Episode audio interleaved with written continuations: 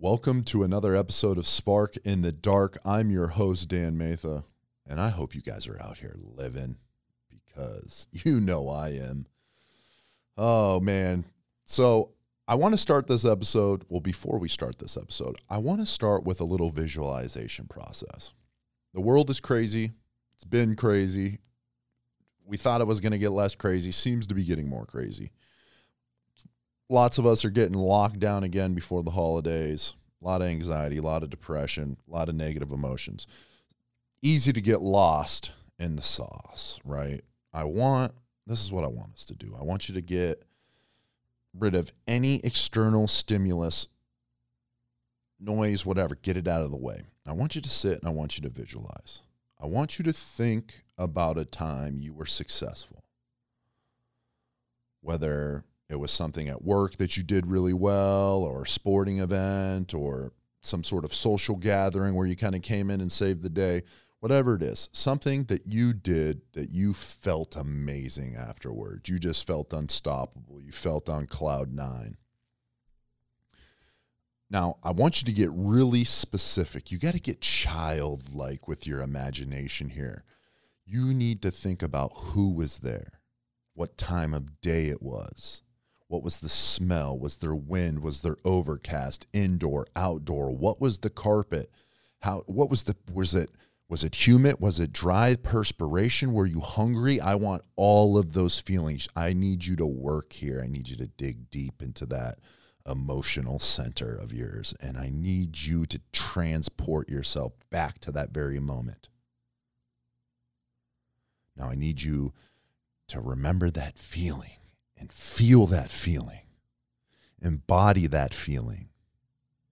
Now, I want you to take your current goals, your current aspirations, and I need you to get just as specific as we got with this past one. I need you to visualize everything who, what, when, where. Are you getting a check? Who's handing it to you?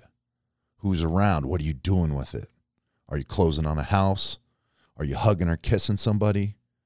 Are you building, creating something? Whatever it is, I need you to get specific on all of the little minute details. And what I want you to do is take that emotion from the first exercise and carry it into the second exercise. I promise you, it is a very powerful technique. So, to the episode.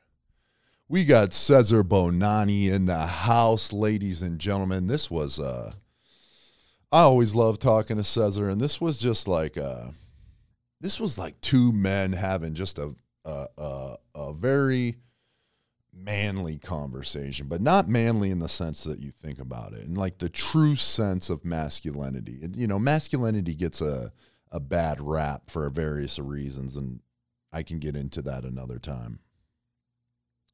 But masculinity in its true form is is something that is beautiful. And Cezar in this episode, we talk, you know, we talk about his hero's journey from Brazil to America, from his humble beginnings to the WWE and everything in between. But he talks about, you know, he opens up, he really talks about uh, some of his insecurities and inadequacies, his mindset before and after, and how he changed it. And, you know, he just talks about a lot of things you don't hear professional athletes, top performers talk about. And he just really dives into the psychology of it. And this was just an awesome conversation to have. I was privileged to be a part of it. And I hope that you guys feel the same after you get done listening to it. So, I won't waste any more of your time. We're going to get right to the good. So, ladies and gentlemen, without any further ado, Spark in the Dark.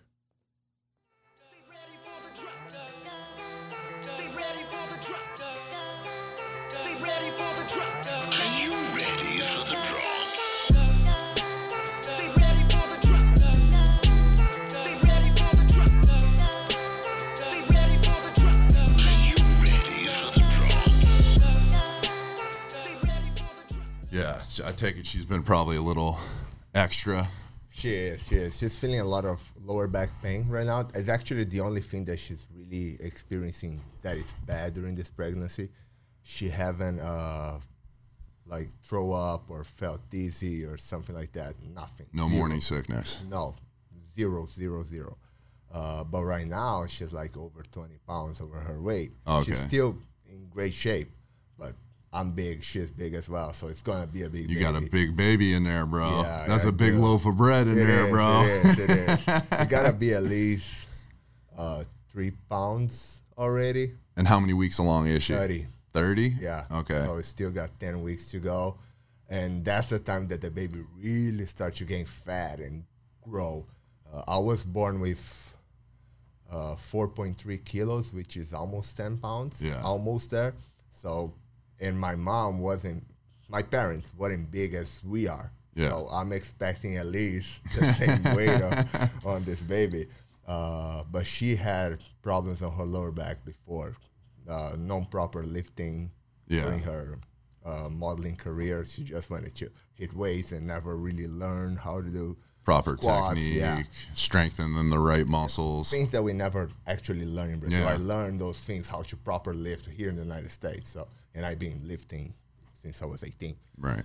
So, So this is your first baby, right? first baby, first baby. Congratulations. Thank you, thank Do you. you know the you know the gender? Yeah, it's a boy. Oh shit! Mm-hmm. We knew it. We knew it. We knew it. I wanted. Everybody asked me like, "Oh, you want a boy or a girl?" And I was, "Ah, I'm okay with both, but it really deep inside, I want a boy. You wanted a boy, Yeah, I wanted a boy. So when we find out, uh, I was Super yeah, pumped. yeah, Yeah. yeah. Finally. Everybody wants a little wants a little A version little of me, themselves. yeah, yeah, yeah. Hell yeah. Like I, I'm just so excited. Uh, never wanted to have a kid before. Uh, when we moved here to the United States, we were like, okay, here is a little bit easier and uh, safer Right. place to have a kid. So let's try it. And we've been trying for four years, Yeah. just trying. Where in Brazil are you from? I'm from São Paulo, Brazil. Okay. Biggest city in Brazil, like New York. Uh, busy. I was just walking by right here and I saw a lot of homeless, a guy getting arrested, and I was okay. So this feels like home. It's much- crazy downtown Orlando, Yeah, bro. Like the homeless population down here has been rough for a while, but I feel like Through between pandemic, yeah, with the pandemic, it's just exploded. Yeah, yeah. I, I'm feeling like I, I live just by down the road. It's like two miles from here. It's not downtown, but they they call it South Downtown. And uh, I felt an increase as well of homeless people around where I live. Yeah. And of course, that is through pandemic. Gotta be through pandemic. So you feel so you you say you I just heard you talk about not feeling uh, safe raising a child back home. Yes. What like maybe it enlighten me to like what why it wouldn't be safe to do so. there are a lot of uh, first it's not safe to anybody that lives there like for tourism believe me that's the best place to go not gonna happen anything with you you're gonna have a lot of fun great food great people and nothing's gonna happen to you but you live in brazil to like do your chores and uh, uh, go to work and do this every day i've seen a lot of things Yeah. i've seen uh, kid- my sister was kidnapped uh, i've seen death. I've seen car stealing. I've seen it all. It's the what the kidnapping capital of the world, right? Brazil. I don't know, but because we have a, a different kind of kidnap, it's called flash kidnap. They just get you get into your car, drive you to the bank, make you withdraw all, your money, then drive you, drop you in a hole, and leave, take the car with them. Damn. with your phone and everything. This is what happened to my sister. Like, and we were lucky that they did not did anything else to her because Right. she's a pretty woman. Uh, we're just lucky to that. And I, and I remember that day, uh, she finally got to a public phone, called us. I went there to pick her up. Uh, we went to a um, police station to do everything that had to be done. They found out the car 30 minutes after that it was right inside, like on the beginning of a, a favela. Favela is a, a slum. It's, it's a place that actually not even the police can get inside. Okay. And so we can see the car right there. I'm there with the cops, and I've seen guys walking by, like, and looking at us and just smiling. and I seen the car right there, uh, and I had a copy of the key. So I went there, picked the car myself, and left. Uh, and when I, of course, I did not drive the car home. I'm not stupid. I drove it somewhere else. I drove it to my to my work, uh, and then uh, I was talking to my sister, and so we were there, and cops could not get in, inside of the favela, and it was like not even a mile. It was really close, like walking distance, two minutes. Why couldn't they get in? They couldn't get in, and I I just went there and did it. Yeah. Um, and I told her, so there's this guy like this walking by. Th- that's the guy. Th- like the guy that kidnapped my sister was walking right, right by me and the, the cops and smiling, Just nothing no one could do about it. just like that. So this is one simple example about why I don't want to have a kid in Brazil. Uh, other things, I know that drugs are big here as well. In Brazil, it's even worse. Uh, gangs, all these kind of things. Stuff from a big city, because I'm from a big city as well. Right. Uh, Those are bit. So those are like. Sao Paulo is a huge ass city, right? Yeah, like bigger like- than New York City. It's like I, I think it's as big as New York. Okay. Like in, uh, I used to take three hours to commute because of traffic and length. 'Cause It's Okay. a big city, and all the cities around as well make it even bigger. So if you, if you get Greater São Paulo, it's 25 million people living there. Yeah. I think that was 2016, the last time they counted. So it's a big city. Okay. Uh, it's a capital of money in South America. So uh, people from the north, people from the south, everybody goes to Brazil looking for opportunities, to go to São Paulo looking for opportunities and to work with construction and whatever. So the city grows exponentially, yeah. right? So we have small uh, streets, a lot of people, a lot of traffic, everything that um, that can make a good environment for crime and Yeah. all these kind of things. Yeah, I think something happens when you just jam pack mad people on top of each other, right? You kind of almost lose the like sense of community with people because it's like there's so many people. The chances of you interacting with somebody and then ever seeing that person again is like it's so small. Mm-hmm. So like you almost lose that sense of like community, that sense of relationship with like your fellow man or woman and and like big cities right there like you said a lot of opportunity to make monies a lot of opportunities to commit crime right because like i mean let's just look at it crime is just another way to com- like make money Yeah, it's the easiest way to make money. yeah right yeah Unfortunately, it's not legal. Right. but it's the easiest way. That's why uh, people commit crime. Right. Because uh, they, I, I, I truly don't believe that. Oh, I want to do bad stuff. I'm gonna There's No, I think the guy is struggling.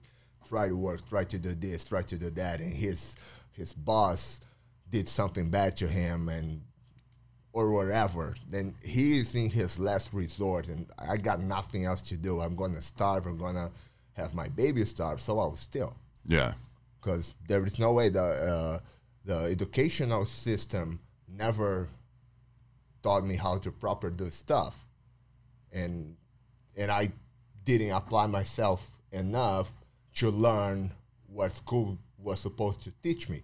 So this is the easiest way to go. Right. And people really go in that uh, uh, economical status, uh, the whole economical uh, system in Brazil, and the culture leads everything to that, to, To- corruption, to crime, and to do the do the things the easiest way possible. right there's something uh your environment too. Like some of a lot of times crime is out of necessity right? You're you're gonna go hungry you're not gonna have a roof over your head. So it's like yo am i gonna go hungry or am i gonna steal this food from somebody right? Or steal this money so that i can buy food. Uh, also when you grow up in that environment when crime is all you know and like This is a normal thing. you get desensitized Yeah. to it, right? And it's just like, oh, you guys are you guys are pussies for following the rules and making money by you know having a boss, showing up to work from this and this time, only making this much money. It's like, yo, I've been shown another way, and it's like, yeah, there's a risk of going to jail, but you know, I'm willing to take that risk because I've been desensitized to it. Whereas like other people who grow up in uh, you know, where they don't grow up in that environment where crime is normal. They have a fear of committing crime because they don't want things taken away from them. They don't want to go to jail. You know, they don't want to have whatever the penalties come from committing such crime. So then it's just like, yo, it's just like two different mindsets. One is one ha- like is operating. Um, well, actually, I take that. I was going to say one's operating from a fear-based mindset, and the other one's not. But you could, you would, I would argue that they both are are, are operating from a fear-based mindset. Yeah, now because that the, I the thought fear about is not to starve, not to go Yeah. to jail. right? Uh, and and you you say exactly the environment helps a lot. So the favelas in Brazil is, is something way different that you can ever imagine. Yeah. So, uh, What i- what are they? it's like a slum favela. It's called favela. Favelas. Yeah. Uh, so usually it's a piece of land that somebody went there and built their house, like with bad wood and just they just built their stuff without engineering, without architecture, without anything. They just built it because they found a piece of land. I'm gonna build my stuff right here. There's no water. There's no electricity. There isn't anything, right? Right. Uh, and it, it just grows because oh, I moved to Sao Paulo. Uh, I was living up north, starving, no water. Right here, I have a home. I have water. I have a job. Oh, things are doing good. Let me call my cousin. Hey, man, come on over. There's work. We can do it. Then this cousin come over, builds on top of his house. Yeah. No architecture, no engineering. I don't know how. Could you imagine that in America? Could you imagine like somebody downtown Orlando just building, like just getting a random lot of land and just building some shack? So, I I can I can imagine how, uh, and that's that's not exactly the way it does. Uh, they usually build uh, in a in a place a little bit far away. Oh, they- okay. if you go to downtown São Paulo, there's no favelas in Oh, downtown okay. São Paulo. But uh, usually, uh, the good neighborhoods has a bad neighborhood close by. yeah. And close to this bad neighborhood has a even worse, which is a favela. So this is exactly how it is. You're driving and you're going through a good neighborhood, then you're in a bad, then oh my god, I'm inside the favela and I'm in danger. That's exactly that's exactly how it is. So I, I've been living there in São Paulo. I lived there 28 years, right? And uh, not a bad neighborhood, not a good neighborhood. There was drugs down down the street where I live. Uh, I was uh, lucky enough to have a, a father that was a teacher. Okay. So he learned me, he taught me, uh, me and my brothers, how to stay away from drugs. So we never did drugs. None of our three siblings.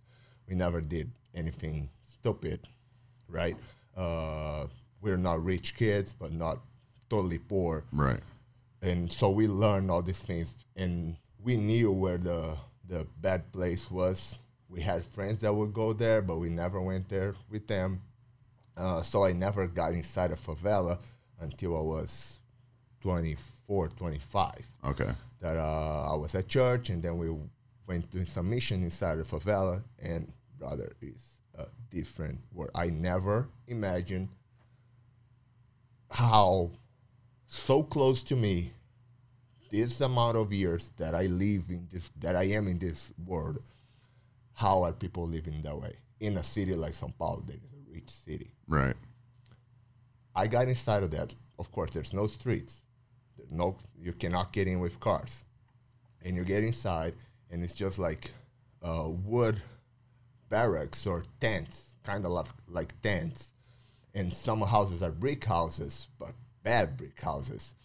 Uh, there is no cement or asphalt or anything, even inside of the houses. You get inside the houses, there are walls, and it's Dirt. dirt inside of the house, right? And uh, we went to visit this kid that was going to our church, and I couldn't believe how clean she was living in that environment because she would go to church. She was clean. She had white shoes. And I, though this is your house? Yeah, this is my house. There's no way that you can have a white shoe living in this house because you live on dirt.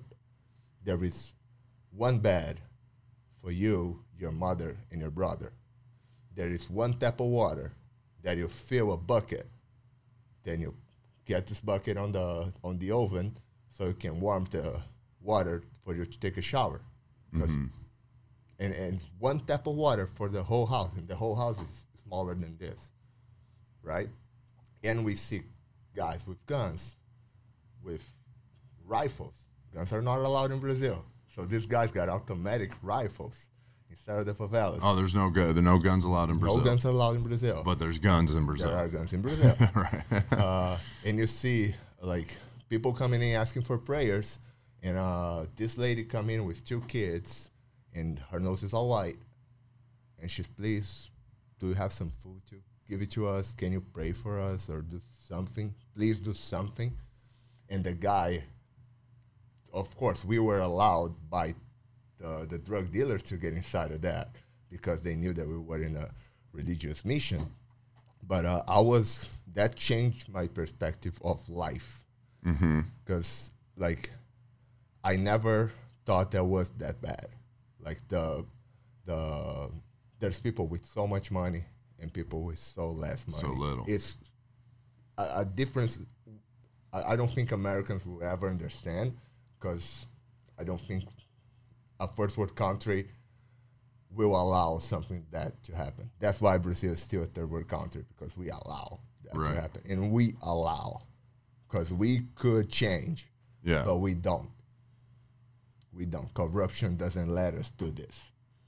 So, so whoever, I mean, maybe this is good for whoever's out there listening right now, thinking, mm-hmm. feeling sorry for themselves about how shitty of a day that they're mm. having, or mm-hmm. lost a job, or whatever circumstances that they're in. This might be uh, a good little something for them to listen to. It is. It's one of them adages. It's like the old adage: no matter how bad you think it is, someone else has it worst. It is, and I'm, I'm talking about São Paulo. São Paulo is, is still a rich city. We still have a lot of favelas.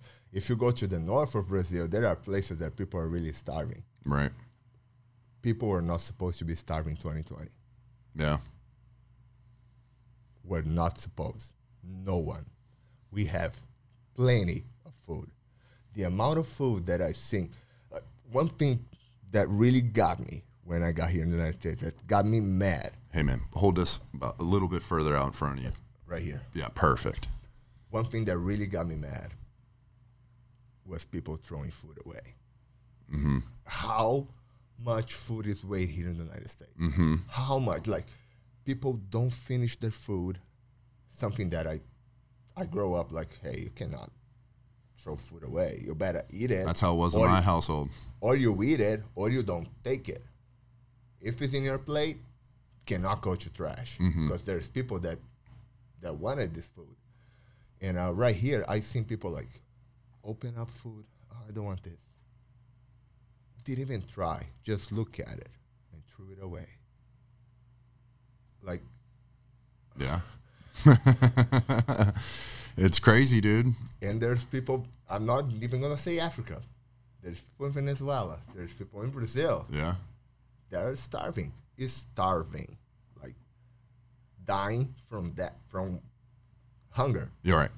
Like they're in such a caloric deficit that their Yeah. body doesn't have sufficient nutrients and then that their body ceases to function. Yes. Yes. Yeah. So th- this is something that, and, and I don't know how or if it's going to ever happen, like the end of hunger. I think world. it's I think it's going to happen. I think I hope. Uh, because I think we're because there's I forget the name of the site. There's a site that actually tracks, um, it tracks world hunger, it tracks uh, running water and electricity, and I I don't know the exact numbers off the top of my head, but it's like in the hundreds of thousands that every day people gain w- running water and electricity because of the advancements that are happening, you know, in you know in America and other like first world countries that are able to start building and growing and then expanding that to the rest of the world. And I think that that's one of the reasons, uh, and not to get like political or anything like that, but one of the reasons that capitalism has been so beneficial to the world And is that it is hel- it is spread wealth beyond the great like beyond our possible imagination to think that at one time You know, like unless you were one of the most privileged people, you weren't guaranteed a meal unless you went out and hunted mm-hmm, it. Mm-hmm. And like now, there's people in first world countries that are poor that are fat. Exactly. exactly. Uh, you know what I mean? When, when people ask me, so there's poor people in the United States, like Brazilians, they ask me, and I say, they classify as poor, but I never saw a poor that fat. Right. I grew so I grew up in I, I grew up in not a great I grew up not in a very good neighborhoods uh, the low socioeconomic bracket here in the United States. Grew up in a lot of trailer parks, trailer parks across the street from projects, shitty houses, like you name it. And it wasn't easy by any means, and it was definitely like a rough come up on my part.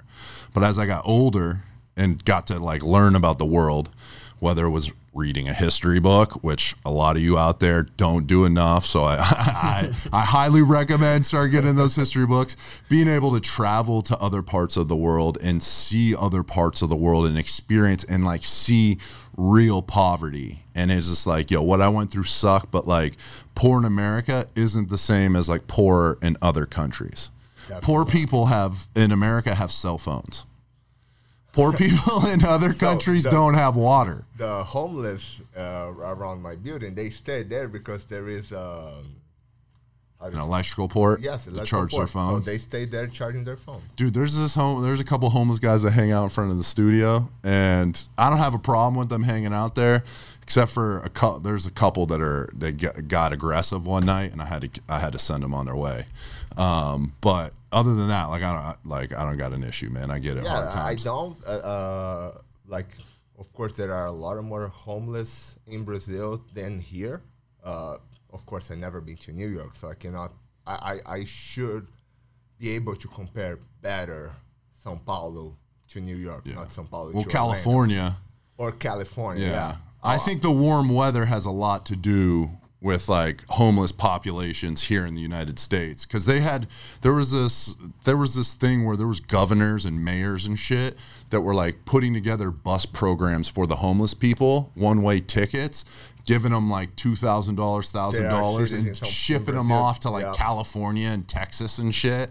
And it's just like, yo, that I and there was like a big like there was like a big stink about it. And I think it like I think it's illegal now to do that. But they were doing that at one point, Yeah, shipping I- them off to warm I heard weather stories places. about that uh, on cities in Brazil as well. Like the best cities in the south of Brazil, uh, most white population in Okay. the south of Brazil, close to Argentina, where there's a lot of Germans. okay, so that's where the, a lot of the Germans came from after World War II, right? yep, They came yeah, to they went Argentina. to Argentina and south of Brazil. Uh, so there's this this city called Curitiba, one of the biggest cities in Brazil, beautiful city. Uh, but I heard, I never, I don't know if it's true, but I heard exactly that. Like, uh, people from the north will get, oh, you got a place to stay? No. You got a job? No. Get on the bus. Get. Right. Go to São Paulo. How long? So how long were you living in Brazil? How long were you living in Sao Paulo before you came to the I states? lived my whole life in São Paulo. Okay. Uh, just one year I lived uh, by the beach. That was 94. I lived by the beach. Then I got back to São Paulo. So I, I grew up in São Paulo. Uh, live in two houses in São Paulo, so mostly the same neighborhood. Uh, but I know whole São Paulo because I, I worked since I was 12, 13 years old. And I had to take documents downtown, so I know everything. I seen everything. Uh, I never got robbed or anything in Brazil, which is, is something to brag about. uh, but that, that, like being in the streets and seeing everything going on, like I have like a spider sense or something like that. Yeah. So whatever. It's called street smarts, bro. Yeah. It's called street smarts. wa- I was walking with my wife and I was, come here, get your purse on my side. Uh-huh. And she was, come on, there's two guys just waiting to pick your, your purse. And there's so many people in the street that you're not even going to see it. Right. So just. take You got those master pickpocketers Yeah, just take they- something right up off you and you won't so even know. All the videos, if you, if you just get pickpocketing in São Paulo on YouTube, you're gonna see some great videos. I'm gonna have They- to look that up. They got a great technique. So they usually they don't work by themselves, right? They work on three. So I'm right here walking with my purse. I'm looking at a lot of people, like like you're walking like this, right? and then people behind me take away my stuff and push me. When they push me, they look behind the guy that is with me. I already already handled to him whatever I took from your purse, and I start to just cursed the guy right there. So I'm cursing the guy right there. Oh, this guy pushed me into into you. I'm so sorry. And this other guy just went there Damn. with your stuff, and you're like, Damn. oh my god, and you n- not even notice that you're missing something. When you notice, you just grab this guy that pushes you. He doesn't have it anymore. The other guy's gone. Damn. The bait and switch, bro. Mm-hmm. The bait and switch. So many things going on. there's so many things. I've seen it all. What uh so what'd you do and what were you doing in like for work? Like what was your hustle in Uh, so? I started working when I was 12, 13. I work in an insurance company. Um, so I had to take the. By the time we were starting to have internet and all this good stuff, so many of the old school guys, my boss was old school. They still wanted to handle papers and do everything. So I had to do like take the uh, all the insurance policy, take to the insurance company, or take to the client, get signed, and take it to the insurance company, get everything there, uh, take money to the bank, uh, do payments, do this, do that. So I had to go all around downtown São Paulo. Uh, then after that, I always loved cars, so uh, I quit that job to start working on um, auto shop just to learn how to work on cars. Yeah. And I did that for like one or two years.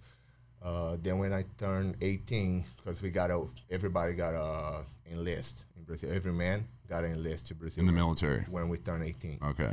Uh, they may pick you up, they may not.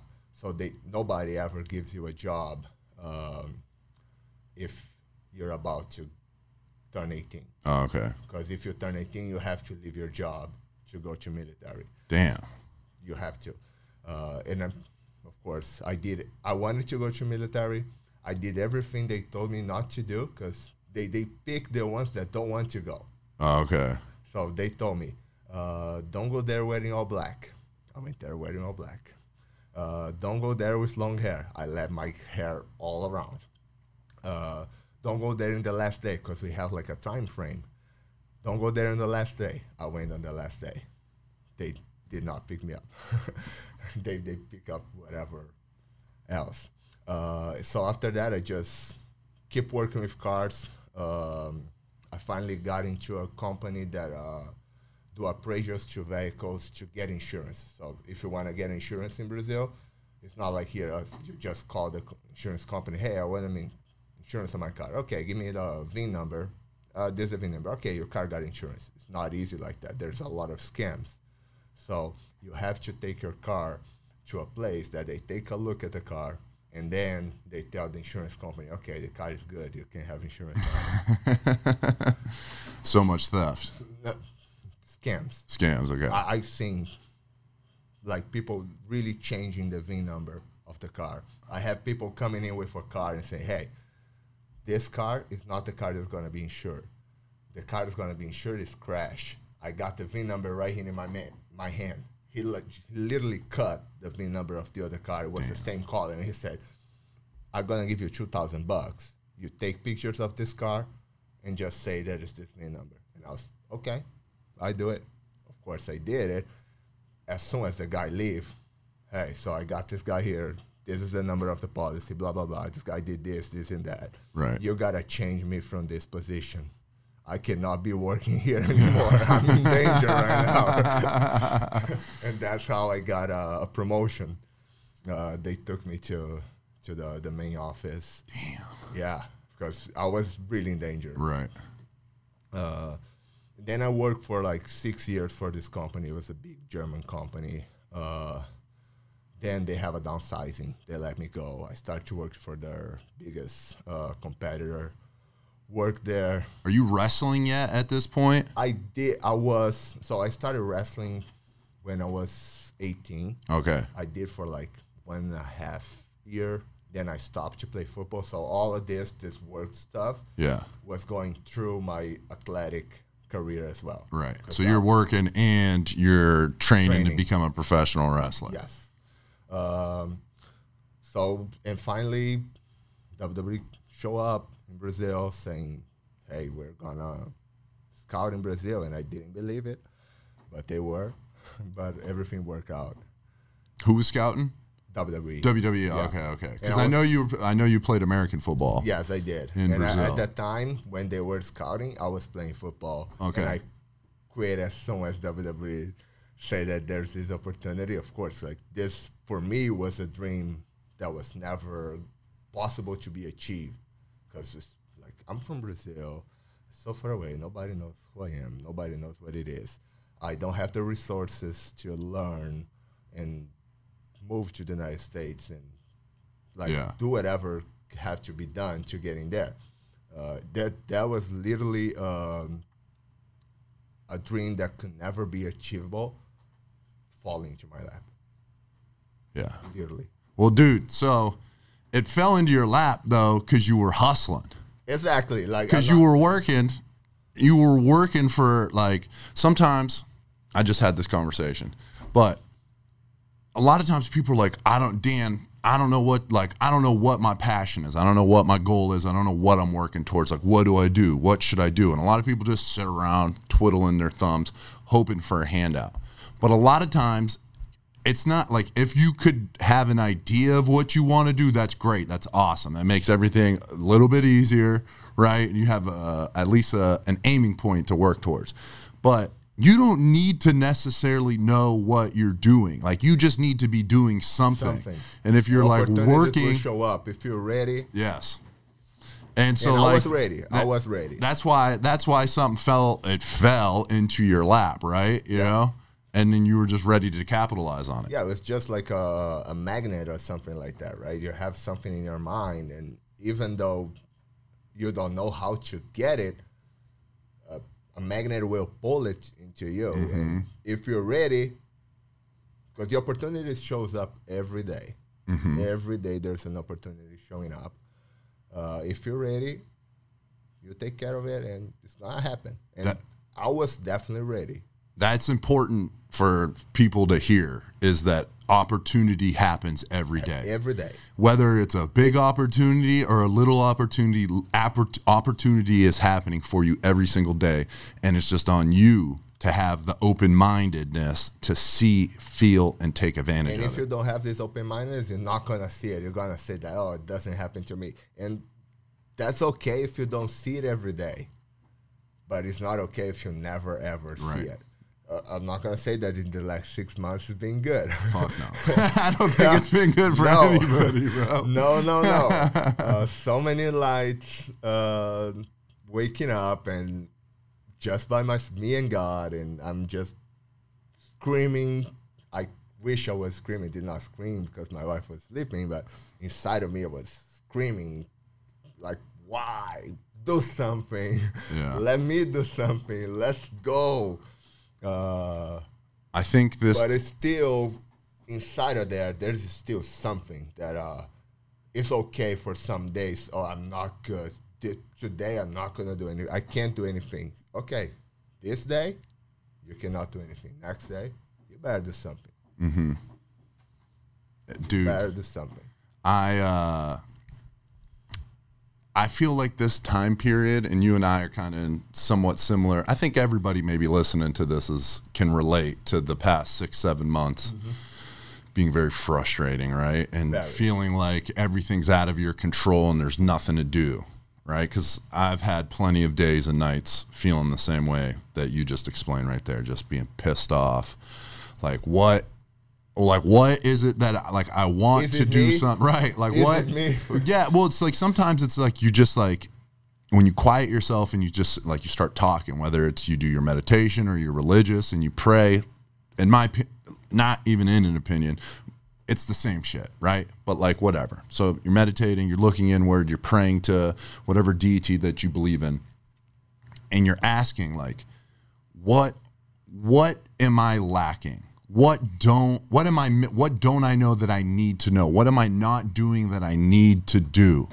And when you ask that question enough, It's, it's, it's a powerful question. Uh, if you want to really know, if you don't want to really know, don't ask. yeah. Don't ask. And it's an important. It is an important question to ask that you should ask. Like if you're not ready, like figure out how to get ready Get to ready, ask that question because yeah. that's the only way to get to where you need to be. And in that process, sometimes like you're not going to hear anything back. Like you're not going to hear a voice say, "Dan, you fucked up here, here, and here. Like you need to do this, this, and this." Sometimes it's just very subtle little things that come into your life, whether it's a person, whether it's a person that's in your life for a long period of time, a brief little glimpse, and they and maybe it's not even them, it's something they say or that they do that makes you think, oh, I'm lacking here. Or I could be better here, right? And sometimes that comes right away, sometimes it doesn't. Sometimes you have to just be okay with not being in control because i think that that's what this time period right now one at least for me personally this this chaotic time is one of the things that it's teaching me is that i'm not in control mm-hmm.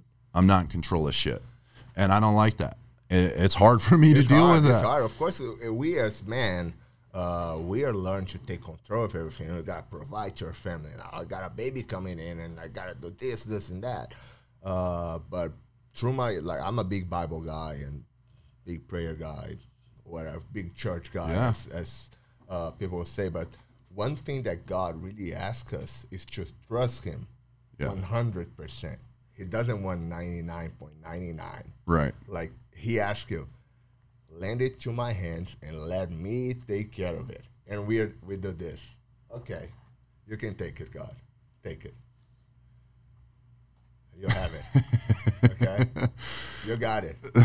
Take care now. For those of you who are listening he's uh he's giving me his phone and then as i go to take it he's not really letting go no, of it. no you, you got it god. Thank you thank you now you're gonna take care good that, that's, that's how i do it's a good analogy that's exactly how I do, and I see myself doing that so many times, and it's so hard to really trust and believe that uh, give away control or something, that things will work it out. Like this universe is not here just by luck or.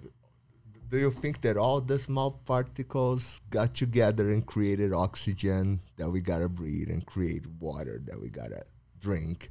if there was one particle different, we wouldn't have air. We'll have something else. right Cannot be luck. Yeah. It cannot be luck. Everything is connected. Everything is gonna work out. Uh, we just gotta sometimes give away control, and sometimes we gotta take control, yeah and that's it. We just gotta uh, find the balance on that. Yeah. Yeah, I think that's important to realize is we're not in control, right? You know, the United States of America, the greatest government, nation, empire Most that's powerful. ever existed, right, in history.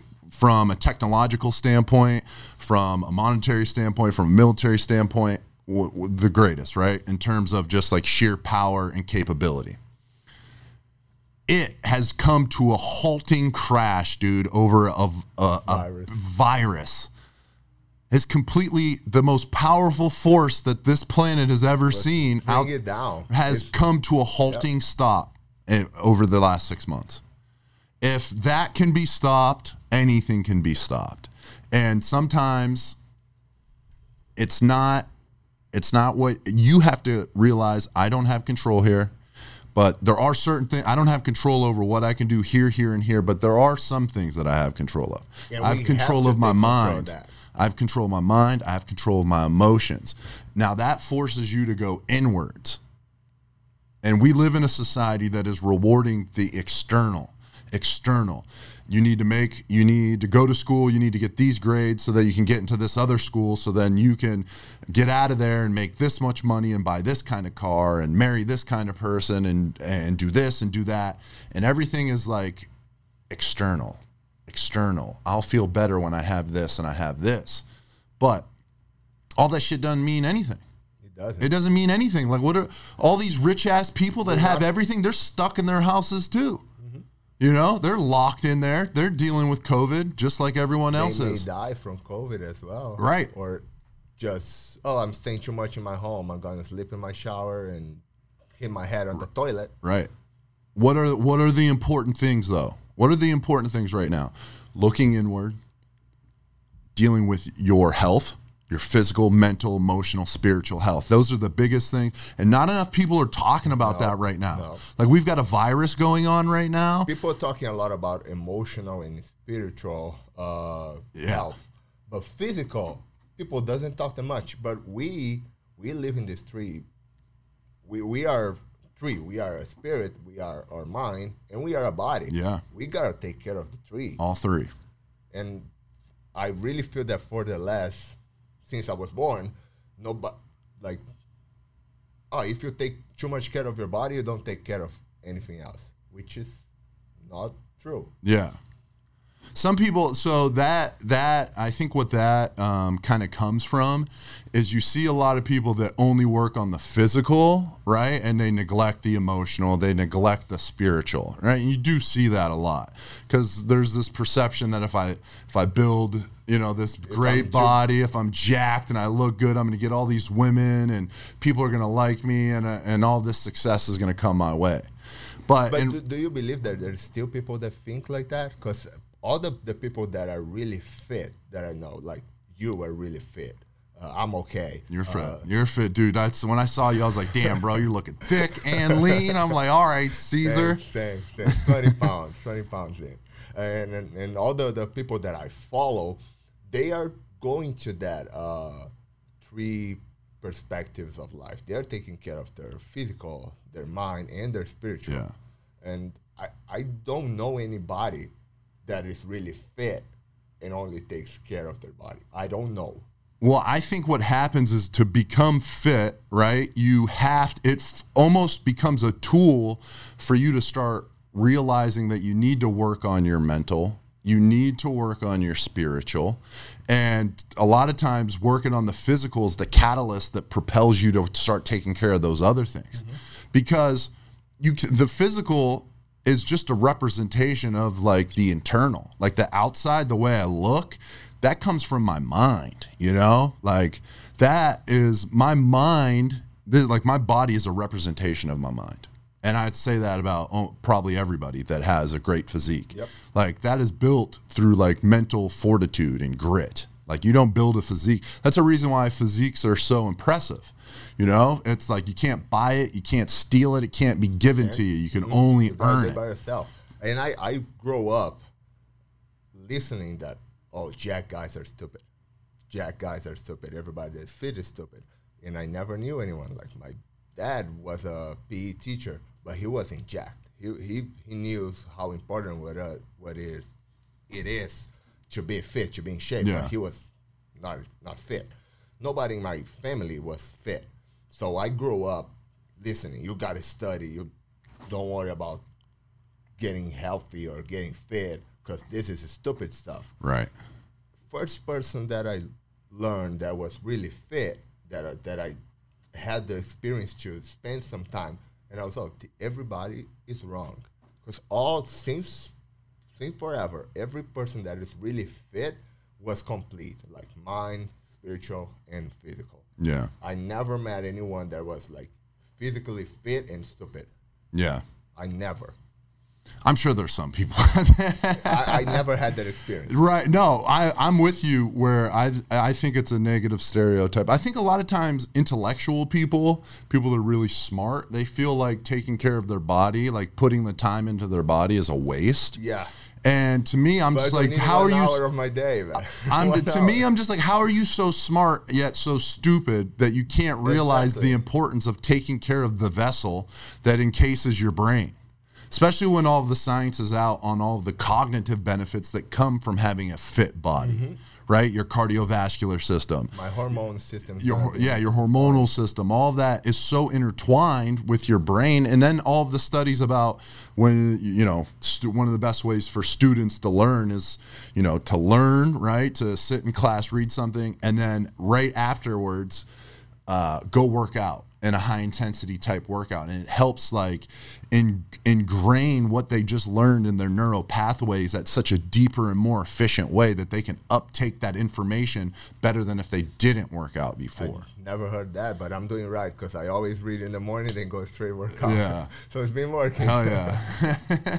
and then it's just like the physical the you know, we don't talk enough about physical health, physical fitness, right? And a lot of times what happens is people get so wrapped up into how other people look, right? It's like, oh, this guy's much more jacked than I am, or this girl has a better ass than I do, or legs, or abs, or or shoulders, or or whatever it is, right? And they they see that and they worry about those things. But it's like, first of all, being fit isn't always about having a ton of muscle mass. Definitely. Muscle mass comes with becoming fit, but but everyone's genetics are different in terms of how much muscle you can put on. Second of all, you're you're doing that external thing again, right? You're worrying about everything outside of you rather than the shit inside of you. You should be thinking about how much water am I taking? My nutrients, how many am I getting quality nutrients into me? Micronutrients, macronutrients, and then most importantly, sleep. Those are the big three. You know, if you can take care of those three, you're gonna your health is going to increase exponentially, right? And then when you can take care of your internal, then it starts radiating out externally. It's- it- everything comes from inside to the outside. and it's not always fitness listen i love lifting weights. I like pressing i like rowing i like lifting heavy shit i like burn i like doing real hard shit that's going to make my muscles burn and i like building muscle right? I like that. That's too. cool. But being fit being like getting in shape isn't necessarily going to the gym and lifting weights. Being fit fit is going for a 30 minute walk dancing hiking, swimming, uh, kayaking, anything physical, ro- rock climbing, like whatever you're into that's like that causes you to increase your heart rate and you can do that for 30 minutes or more, that is physical. Now there's a plethora of benefits that come from weight training that I think everybody should at least incorporate one or two days into their training, right? But in terms of just being healthy, Just do something. Move your body. yes, Move every day. Uh, I went to the PE college for two years, did not finish, but I had a great teacher, like great, great. He he actually went to school with my father, Okay. so he knew my father. And uh, one day he just asked, "What is the best exercise that it is?" Everybody, uh, swimming, swimming, because you, you get your cardio, you get your everything. And I have read before that weightlifting is the only one that really increases your bone mass. Yeah. And then I drop all this like bone mass and this and this and that, and everybody's wrong. The best exercise is the one you like it. Yeah. Because you're gonna do it. Uh huh. So I hate running. Most of my friends from church, they hate lifting, but they run, they bike, they bike for three hours. And then they ask me, how can I get like you? You're not gonna get because you don't do the same exercise Yeah. because you don't like it, but you're doing good. You're you're doing good. You're, if you're going for three hours on your bike, Yeah. you're doing great. You're not doing good. Right. You're doing great, brother. Just keep doing whatever you like, because this way you will do it. It- I, I like lifting weights. I I like the feeling. I Yeah. like everything. I like the results. That's what I do. Just do move, move your body. Do Yeah. something. Do something that you like. My mom's like to dance. I, I always tell her, go to dance. Go Yeah. to dance classes every day. Dude, dancing's a workout. It is. It's so hard. You ever been So to it? Like any club I've ever been to where I'm dancing with a chick throughout the night, I'm drenched. Like I went out in nice clothes and now they're bru- I gotta Mm-hmm. they're getting washed. So dancing is is phew, It is. that's cardio, bro. It is. It it's is. cardio for Uh, sure. Uh, there's some soccer teams in Brazil that back in the 90s, they start to have dance classes to their soccer players. And we could see the increase of the footwork Yeah. on these guys just because they were having dancing classes. Yeah. Yeah, that's that's been like a very popular thing throughout like over the ages where like at least over the last 30 40 years in like athletics where people especially with men being like oh dancing is like feminine, right? And then like I wish I could dance. yeah, and then guys getting into it and then their footwork increasing and them getting better at their sport. I remember uh, at the football times, uh, there was this fullback, bro. He was, of course, we were never very talented because uh, I start when I started playing football, nobody knew anything. We had to learn by ourselves. Yeah. Uh, no Americans, nobody taught us anything. Uh, like a lot of different cities in, in, in Brazil were learning the same way. And uh, the guys in Rio, they were playing the sand, so they were already stronger because they used to play in the sand. Right. And there was this fullback. He was like 300 pounds, fat, big friend of mine, Miguel, big friend. Never worked out in his life, but he danced like I never seen a dancer like him. He's 300 pounds. Right. Nobody could stop the guy because he was fast and he was strong and he never lifted weight in his whole life. Bro, there's like so there's like this perception that like fat people aren't good athletes, but Brother. I've come across some fat some fat motherfuckers that that have played sports who like just super strong, super athletic. You look at them, you would not think, but super skilled, mm-hmm. just able to move. They got all that extra weight on them, but still, like they That was, just that was exactly me. they got that footwork, they got the body control. They just like out of nowhere, you're just like, oh damn, that person's dangerous. Mm-hmm. and not many fat guys at football time were like this because usually uh, our linemen were just really fat guys that never did anything. Right. Of course, they could never play any other sports. Oh, good, there's football. I can play something, but they were bad. Yeah. like bad, bad, bad. From a whole line, we had like two good guys. Yeah. every team had like It's dude. People think that like you, You could just just be have big. You just got to be big to play like offense, defensive line in football. And it's like, Yeah, hold that's that's how I started to play, but I was way bigger and I was already fit Yeah. when I started to play. And uh, there wasn't fat guys at the time when I started to play. It was just me, like 240 pounds, and the other guys was 180. Right. So of course I was killing everybody and have no idea how football worked. They was just putting me in the line. I d- had no idea if it was offense or defense. There's just hold this guy, and then next five plays. Now go through this guy, pick that guy. I had no idea what I was doing for Right. four months, and we won championships and everything because it was such a different times. But then we really start to have like some really skilled athletes, and uh, five years after that, Americans show up, and then we really start to learn Right. something. But we we started late. Like I started to play football when I was 19, so oh yeah, that is late. it's really late. Uh, never playing sports before. I was Football is a, such a American football is such a skilled sport. People don't realize how much skill and then how much strategy is involved. It's it's uh, it's like modern warfare, Yep. or not modern warfare. like a it's a game. modern version of ancient warfare. You have your platoons and battalions. You have your commanders, captains, generals leading and instructing, coaches from the sideline calling in plays, quarterback, you know, captaining And everybody. It's such a complex game that, uh, like Brazil, the only sport that people know is soccer, and there's 21 rules in soccer. That's it. Right. It's a simple sport. So whatever you try to explain to someone, they're like, "Oh, stop! yeah. Wait, this guy cannot touch the ball, but this guy can. How? But how do you know? Like, how, how- what is going on right there? I just see guys hitting each other. Uh, there's this pre-concept that uh, uh, is a dumb man, dumb people sport. Yeah. because they think that it's only physical. Uh, but whatever we start to try to explain to them, they see that oh, oh, oh. I, I think I'm the dumb one right It's here. dude. It's a thinking man's It game is like sure. I, I, I still I play for nine years, right? And uh, I know a lot about offense, but I don't know anything about defense. yeah. I know how to read the positioning, but if you ask me what is a nickel or something like that, I don't know. Like I would just say there's two safeties right there. Yeah.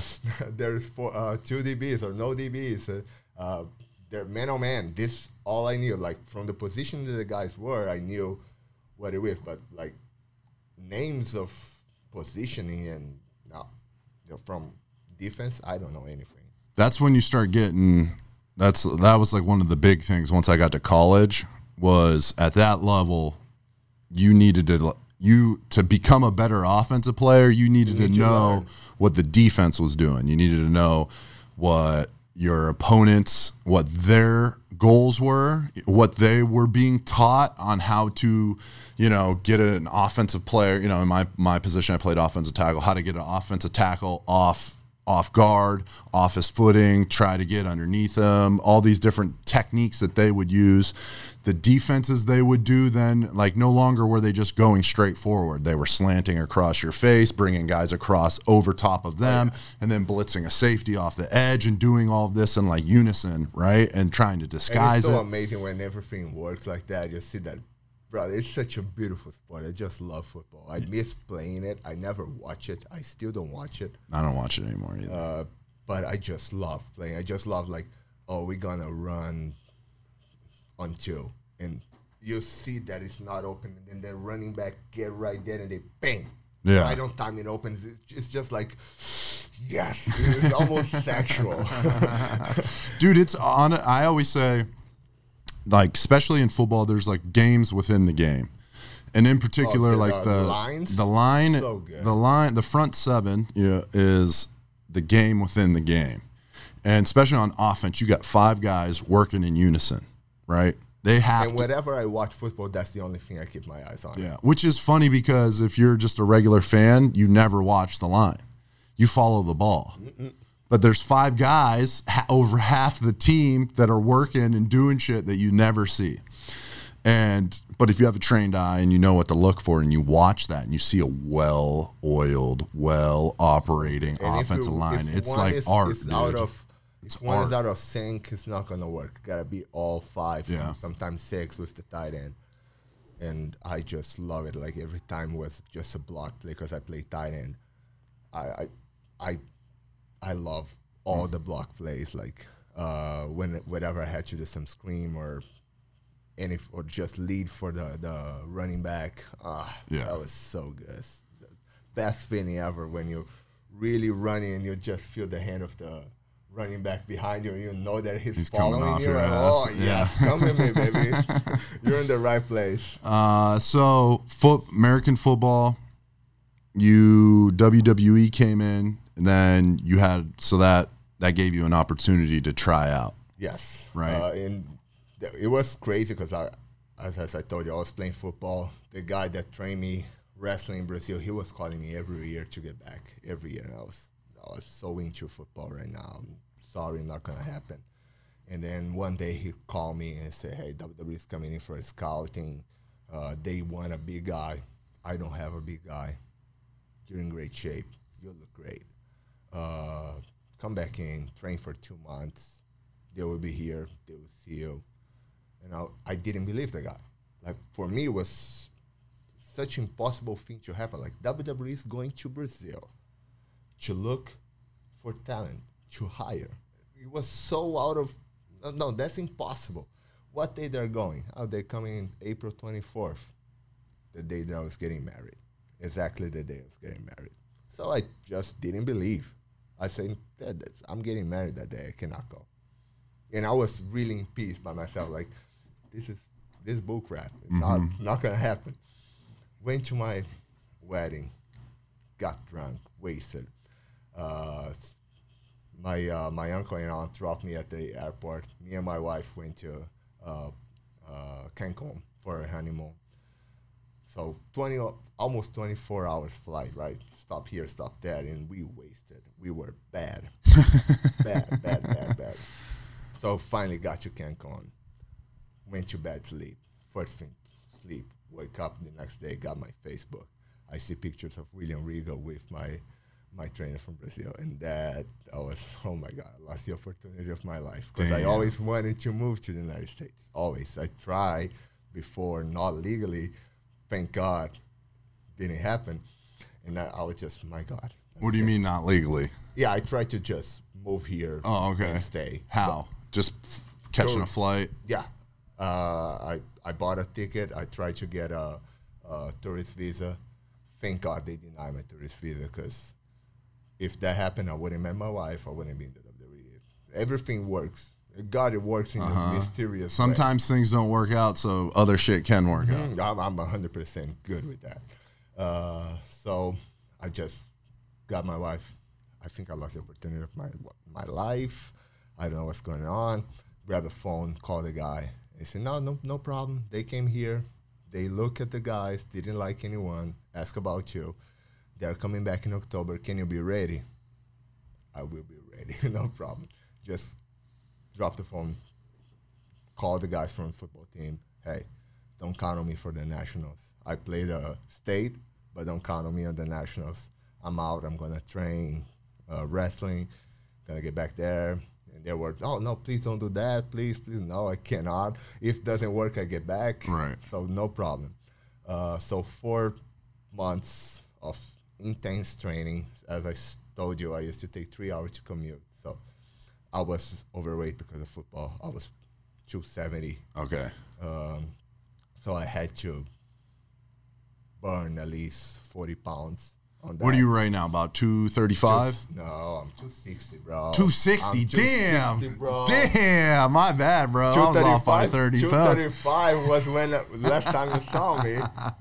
I, I gotta be 255, Okay. something like that. I was Okay. 260. Uh, so I used to take three hours to commute. I wake up four in the morning, 40 minutes of cardio on the streets. Get back, go to work. I'll get at work at eight o'clock. Uh, go to the bathroom. Nobody's in the office. I go to the bathroom, do two tabatas, take a shower, work, uh, lunch. There was a jujitsu. For those of you who don't know, Tabata is like a, a cardio, a very intense yeah, it's uh, cardio esque workout. Eight sets, 20 seconds, working 10 seconds, resting four minutes. I used to do two. If, if you do it right, you only need one. Right. Dude's ta- on his shit break. Dude's in there working out. Mm-hmm. Okay.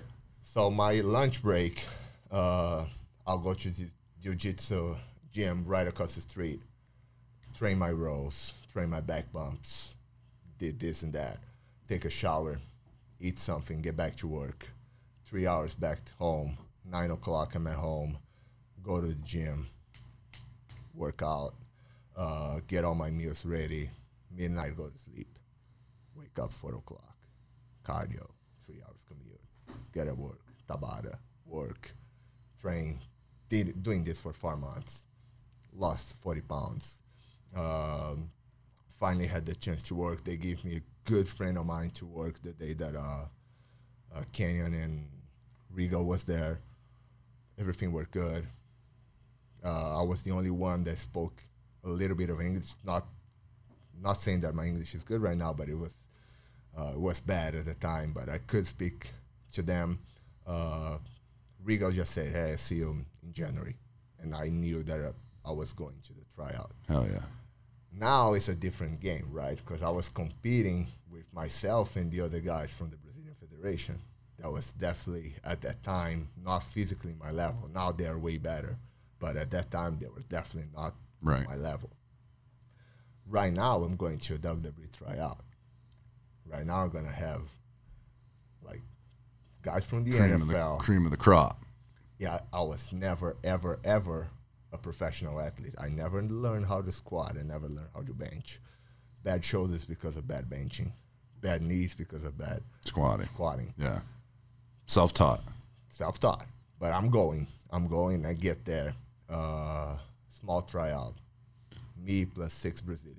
Now, so what does that feel like being so not having that pedigree, right? You don't, you know, you're a big dude. You're, you know, you're you're a great athlete in your own right, right? Very tall, well built, good looking motherfucker. You know what I mean? But you didn't have that professional athlete pedigree.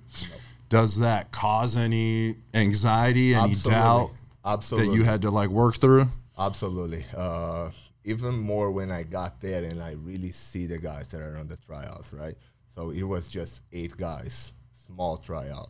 Uh, me, five other Brazilians, professional MMA fighters, machines. Right.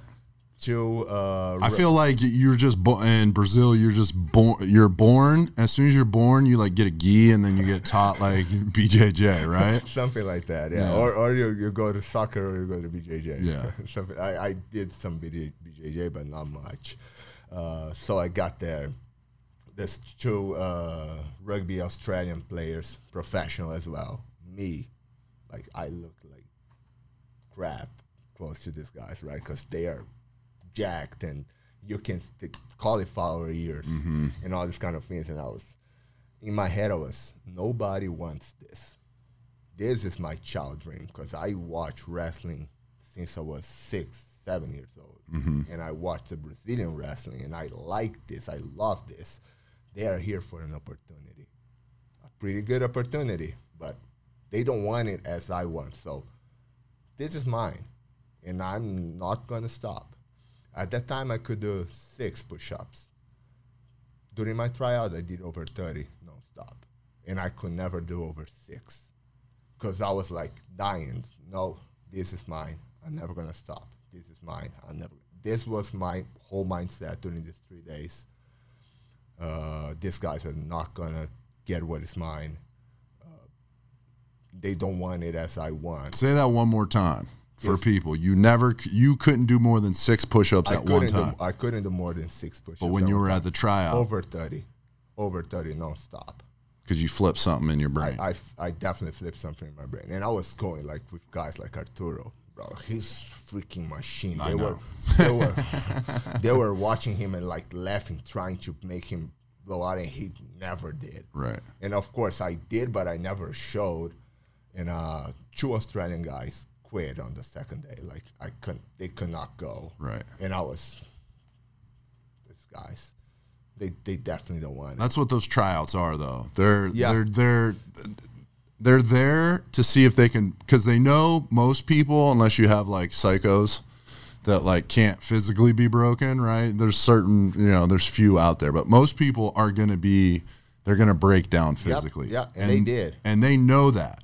They're not worried that you're going to break down physically. and and I think exactly that's why I got that because I did not got broke, and it was such a mind work for months and months before because it was not just when I got there. Right. I had to work a lot on my uh, my anxieties because I got bullied my whole life. Uh, never played any sports. Got beat by school. Uh, got beat at school. Got beat at the streets because I could never play soccer. So I was far away from sports mostly my whole life, and I had to bad grades, and it got beat by my dad because of my bad grades. All these kind of things. So I I, wa- I never thought I was worth of getting something and i had to change my mindset like okay now i'm married i got the chance of move to united states that i always wanted because i like the culture there more than in brazil mm-hmm. I cannot lose this opportunity.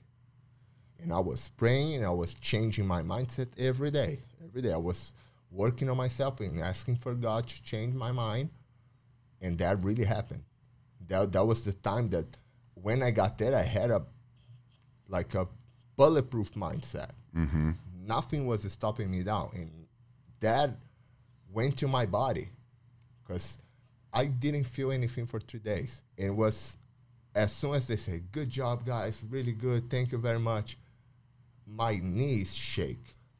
I could not lift my arms like this, and I was doing stuff two minutes ago, mm-hmm. and I everything just crashed. So it was really a switch. like, oh, I don't need to be like this uh-huh. anymore. Boom. Bro, the mind, the mind is such a powerful powerful. tool if you learn how to control it. Powerful, powerful. And all these kind of things, like I learned from people that I met at football, mostly Americans, because they have this uh, different uh, mindset. Because most of the Americans that they were there, they were there in Brazil to do business, but they like football and they play at college, so they wanted to do something. So their mindset is way different than the mindset of a Brazilian. And I took this advantage. I I want to know their mindset, not what they have in the field. I want to know what they have in their mind. So I learned that with Americans and with British that I learned that I met in uh, football. And then I just applied that to myself. And it works. it works. it's hard work, but it works. bro. So I think that's key for people that don't that feel like they don't have, you know, uh, what do you? They don't have uh, they don't have mentors. That's the word I'm looking for. They don't have a mentor. They don't have a big brother or dad or somebody to show them did. the way. Right? I never did. A lot of us I- don't. I, I was looking for someone. But if you're right, you took like you so you you didn't let your pride, you didn't let your ego, you didn't let any negative emotions or woes get in the way. You saw people that were doing shit that you wanted to do and you were like, "Yo, how are you doing that?" And, and I remember the day that I decided like to really change, right? Uh, so when I started to play football, my brother never got into football. My brother had great grades, amazing soccer player, amazing basketball player, amazing volleyball player, amazing jiu- jiu-jitsu, strong, not tall as I am, but it's like six three, but Right. his uh, his nickname is Dinosaur. So you can't imagine how this guy is. Amazing, right? And always, my whole life got compared to him. Never liked it because I was never good at any things that he was good. So I always, when I turned 14, 15, I started to go to church.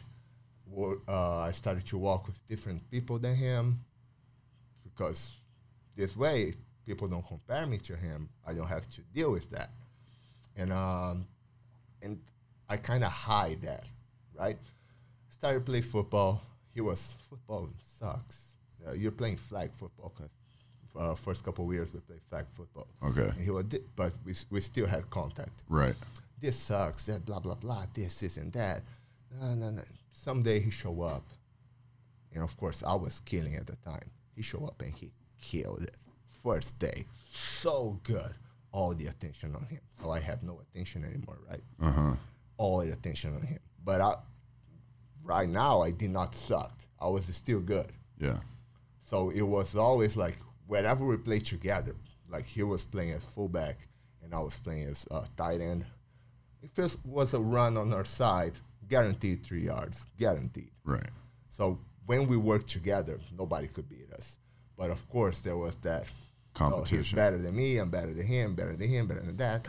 Um, until one day, uh, I was going to every train, every practice.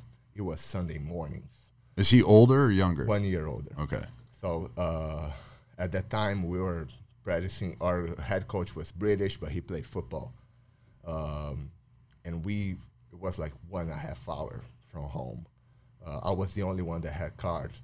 So I was going through the whole north section of Sao Paulo, getting like five guys, getting five guys on my car, driving everybody to the south section, other side of the city, to train, then getting everybody back right? Busting my car, suspension was done. Uh, of course, football Right, players, yeah. everybody was like Uh-huh. 250 at least. That thing was sagging. yeah, That thing bad, was sagging. bad, bad, bad. Uh, and a lot of days, my brother just didn't want to go to practice because he was just so good. Right. He really thought that I'm, I'm, I'm too good. I don't need to go to practice. You're gonna put me in the game, and I'm gonna kill it, and he will kill it, whatever he was putting in the game. But I never skipped practice, and I got there really early in the morning, cold, ready to practice. First one to come. My coach come to me, hey, how's it going? Where's the best part of you? I'm here, ready to go. When I learn, get better. No, I'm talking about your brother. Where's your brother? He didn't want to come. He went out last night, didn't want to wake up early. It's your job to bring your brother. Every time. That's your job that that was hard. Yeah. That was hard, hard that I did not say anything about that for one year to anybody. But that changed myself. That was, oh yeah, Yeah. that's the best part of me. You're gonna see it. Uh huh. And then, uh, bang, I was training, training, training, training. My mind was bang, bang, bang. Every, in, not in just football, but everything in my life started to, I, I applied that uh, in every aspect of my life, and everything got started to get better. Finally, uh, I got way better than my brother in football. I was captain of the national football team. He was never even invited to. Of course. He wasn't showing up. He wasn't showing up. Talent, talent only Tal- takes you so far. Exactly. Talent only work- takes you so far. beats talent. Always. You never. Never underestimate the ability to train. Never underestimate your ability for skill acquisition. There's going to be people that are going to be like your brother that are just going to wake So up and good, be better yeah. than you. I've seen so many people that can run like the wind, jump over buildings, strong as a you know as a bulldozer, but whether they don't have the right mentality or right discipline or everything's come so easy to them, they don't think that they have to show up. And at a certain point, you may have the skill to play, but when the game gets hard, and the game always does get hard, And that, that was exactly when I show up. right? when the game got hard, when the, when the guys were cheating so much, and the referees didn't like me, didn't like my team, and they were all over me. They were all over my team, and everybody's getting mad, and I had to control everybody. Right. Things that uh, the, when I had to tell my brother, "Hey, get out of the field. Not gonna play this one because you're taking everybody out of their mind. We cannot do it with you here. Right. We don't need you right now." I I got to that point You that I said that to your brother. yes, and I had to because he was taking everybody out of their mind. Right. We could not concentrate ourselves. That's the importance of having a, a cohesive team. Yeah, No matter how good, and, and he he was like in his mind he was so good that he could play by himself that he did every everyone that made a mistake he would go all over this guy. And i was no that was our mistake. Those are cancers. and then i had to hey as a captain i went to my uh my uh my coach you put me as a captain. We having a problem. We need to do something. I want to take him out for a bit. Because this is he's the best player we have, but we are losing because of him. He's taking everybody out of their mind, and he never got back to play. But our team got good, Hell yeah. right? That I had to do something. I had. There's something that had had to be done, and uh, Where did you find that within yourself to be able to do that? when when my coach put me in a captain position, I felt that I I had to take a step that nobody had the balls to, Right. because everybody knew that he was so good. But I was ready to be the one to blame, like take him out. We're gonna do good. That's on me. That's a part of leadership. You you you gave me the captain position. I never asked you anything to do it. I'm asking right now. We we don't need this right now. And was the only thing that me as a captain that I asked to to happen? Damn. The only thing. All the other things, like I never was the guy that hyped everybody up. I was never got. I, I was just the guy that on field will be with you. I, I never bring any magical word or encouragement word or something like that. I was just a guy that, oh, I know I can trust this guy. And I never wanted anybody to come to me and say, hey, I trust you, or I just wanted people to feel comfortable close to me. And I, I really think that I did that. Because if I had not achieved that, I would never be uh, asked to be captain of the national team and that was something that I could never imagine that would happen. Like I was just a shy boy that got bullied, got beat, got did everything, and never going to represent my country as the captain of a team. That was pretty sweet. That was pretty cool to happen. You built so you built you built so you had these insecurities but through that hard work, right? You kept you made promises to yourself. You kept those promises, small wins, build upon Stack them. themselves, stack them up, right? You started earning leadership positions on the team. You think that that, that experience in football helped you have the confidence to take yourself to the tryout and be like, these guys may be higher caliber athletes than I am, but I belong to be here just as much as anybody? Without football, without everything I learned in football, I would never be here. Never, ever, ever, ever. I learned so many things, things that I didn't learn in college and didn't learn at home with my teacher, mm-hmm. father. Uh, I never learned at streets. I never learned at any job position that I have. Football taught me the the importance of small everyday habits.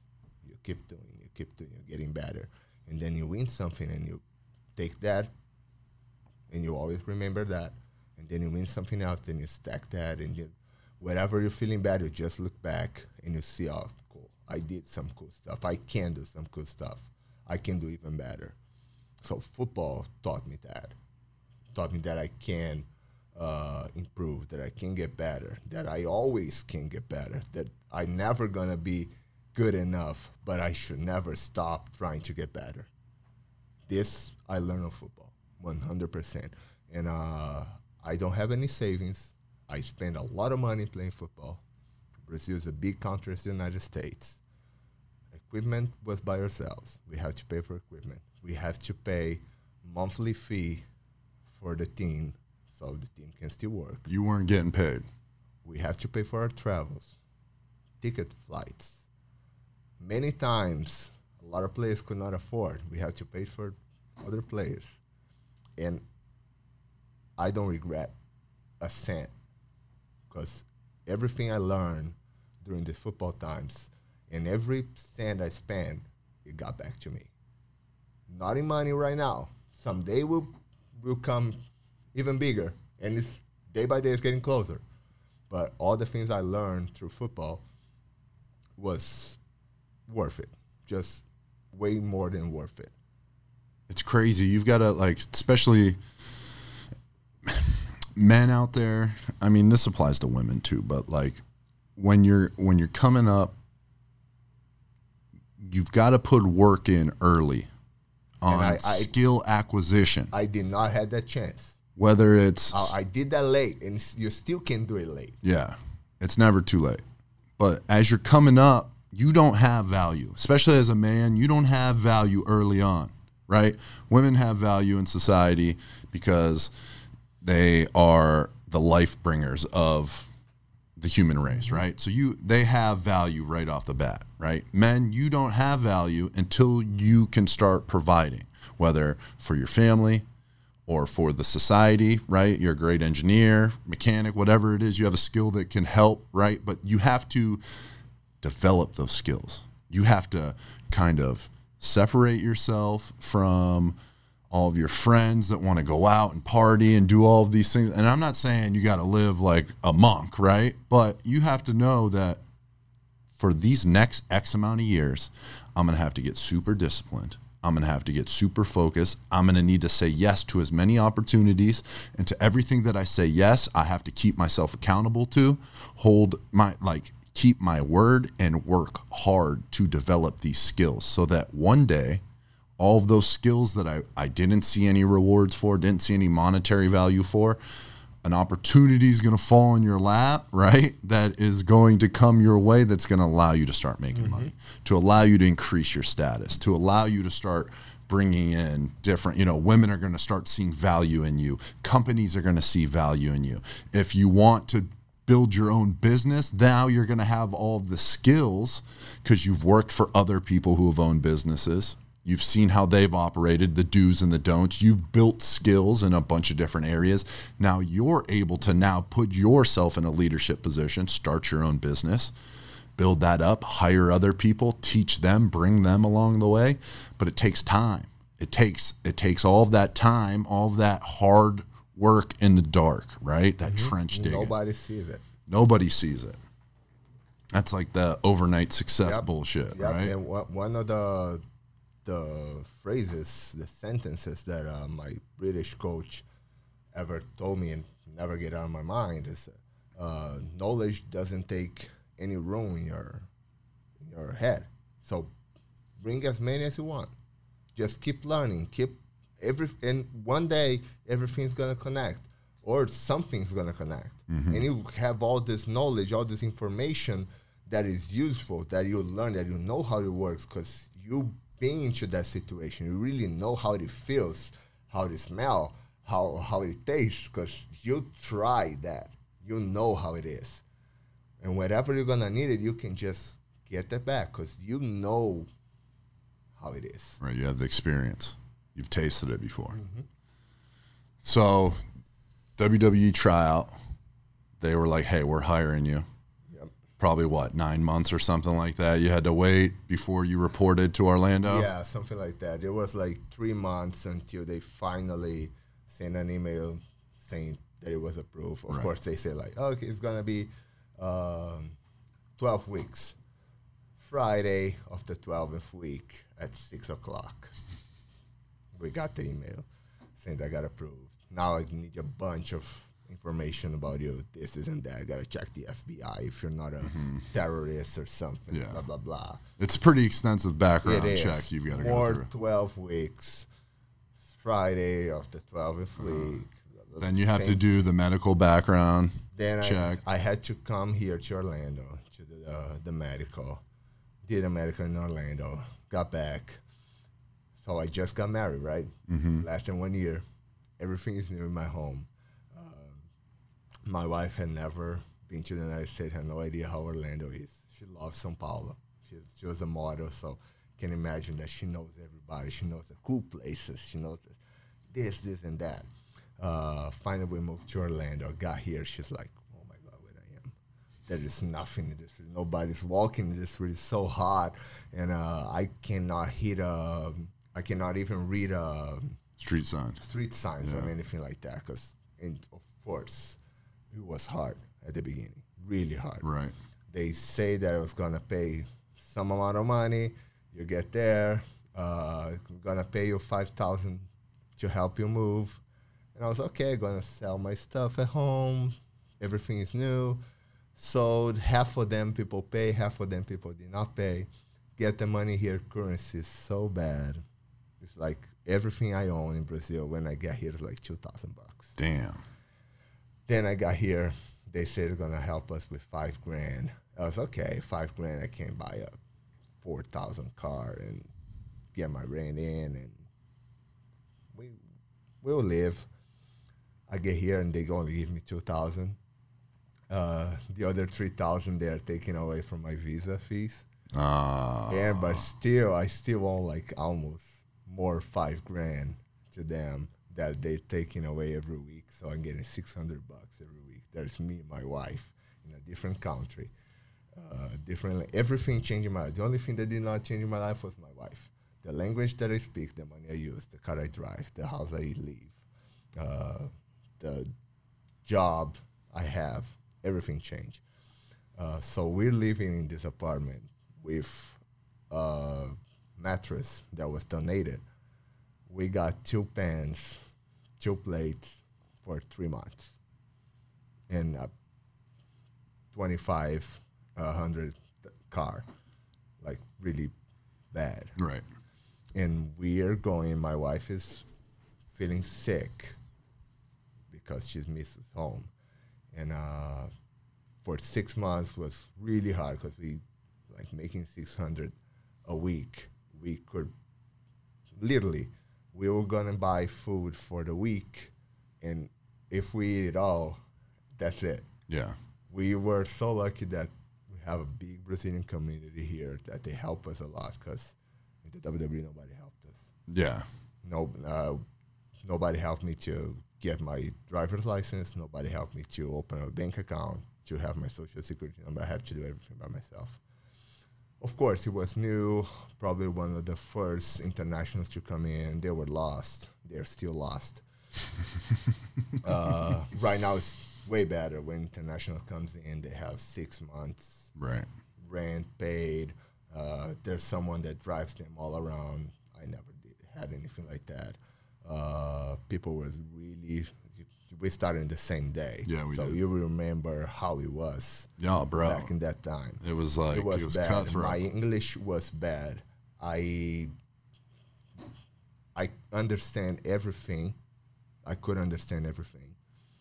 Uh, I wanted to say words that I could never make the sounds of Okay. because I never tried. So I knew how to write, how to read, and how to listen, but I never practiced speaking yeah. and I never thought I needed because I thought I, I knew enough. But then at the time that I needed to say something, I could never say it. and I still mistake a lot of uh, the verb times. Imagine at that time. So anybody asked me something, I would, and people didn't give me a chance to explain myself. Right. That made made even worse. So I was getting beat There's up. probably a bit of uh, fright as well to like fuck up a word as well too. You know what I mean? That Yes. like oh, I don't want to say this wrong. and, and, I, and I would say it wrong, even if I didn't want to say wrong. I'll say wrong, and I never had a chance. Like I knew it that I had to say it wrong. Yeah. that was the problem. I like that was not what I wanted to say. No, no, no stop. I don't want to hear any any more words coming out of your mouth. Shut up. Shut up. Like I did not even had a chance to correct myself. So I was getting beat up at work. I would get home. I would get beat up at home. Hey, bro, the. English speakers were getting beat up too, so it didn't. ma- It really didn't matter what language no, I, I you were was, I was speaking. getting not just not just the English. I was getting beat beat up. I was, Actually time, beat up, I was beat up because we were taking like forty bumps a day. bro. Then if you take a wrong bump, you have to listen like a sermon. Yeah, Then, if you step with your left foot on the floor instead of with your right first, somebody will see it and will come and scream at you, and I don't even know what they're screaming about. right. If you, why why you're breathing so much? Why you're not smiling? What are you talking about? Why I'm not smiling? I have no idea what I'm going through. Like I'll go home right now. My wife is crying. My wife gonna wanna go back home. Yeah. My wife don't want to stay with me. And That's something that I realized there early on was so many people from different walks of life that get jam packed into this training center that's like hyper competitive. And most people are like atypical athletes that are just like very competitive. Then you get jam packed into this like weird world that's like people don't, like, there's all these unwritten rules that nobody tells you about mm-hmm. until you break them. Then they yell at you, and then like people, then there's like the mind games that people like to play and the manipulation and all that like real high school petty bullshit Yeah. that takes place. And like, you know, it's show business esque world that, you know, all that you got all those little sociopathic narcissists that like So you know, that are doing whatever weird shit that they're doing to like the new people that are coming in and then you are beating the shit out of your body. Just like not even not even um uh with like ill intention, just the process Yeah. of learning how to wrestle, right? Hitting like just hitting the ropes. People think that that shit is fun. Those are fucking boat ropes I was- wrapped with tape. Yeah. I- I like was- you have it- it- boat mark, you have rope marks on your back for a month straight when you first start practicing. And, and if you just stop training for two months and you get back, you're gonna get it again. I haven't been in a ring since March, so, So- I can only imagine whenever I get back in there what it's going to It's be. gonna like. happen. Yeah. It happened to me. but yeah, it was just so like was hard to adapt. Definitely was really hard to adapt. Yeah. And, uh, it's just me and my wife. There's nobody close. Uh, everybody told us don't get close to Brazilians because Brazilians gonna scam you, and uh, we truly believe that. Even though we did not need it to like work with Brazilians, so there's no way that we could get scammed by other Brazilians. Right. We believe that, so You kept your distance. I that was a mistake that I did Yeah. because we were feeling alone. We were feeling really alone. We we did not have money to do anything. It took me two and a half years to go to a amusement park, living in Orlando, because like money was so short that I could not do Yeah. anything like that. It, it took me a long time for them to really help me up a little bit. Like, oh, hey, here's a raise You're right. it took me almost two years. So I was getting 600 bucks for like six months a week. Then when I finally got paid off, it felt like a raise because I was getting 750. so, oh, good. I, I can buy a TV right now. Right. but I cannot get cable. uh, and, and that that how it was. Like it was hard at the beginning, but that also helped me to build my character even more. That uh strengthened my relationship with my wife because we were like there was a time that we look at each other. Hey, it's just us two.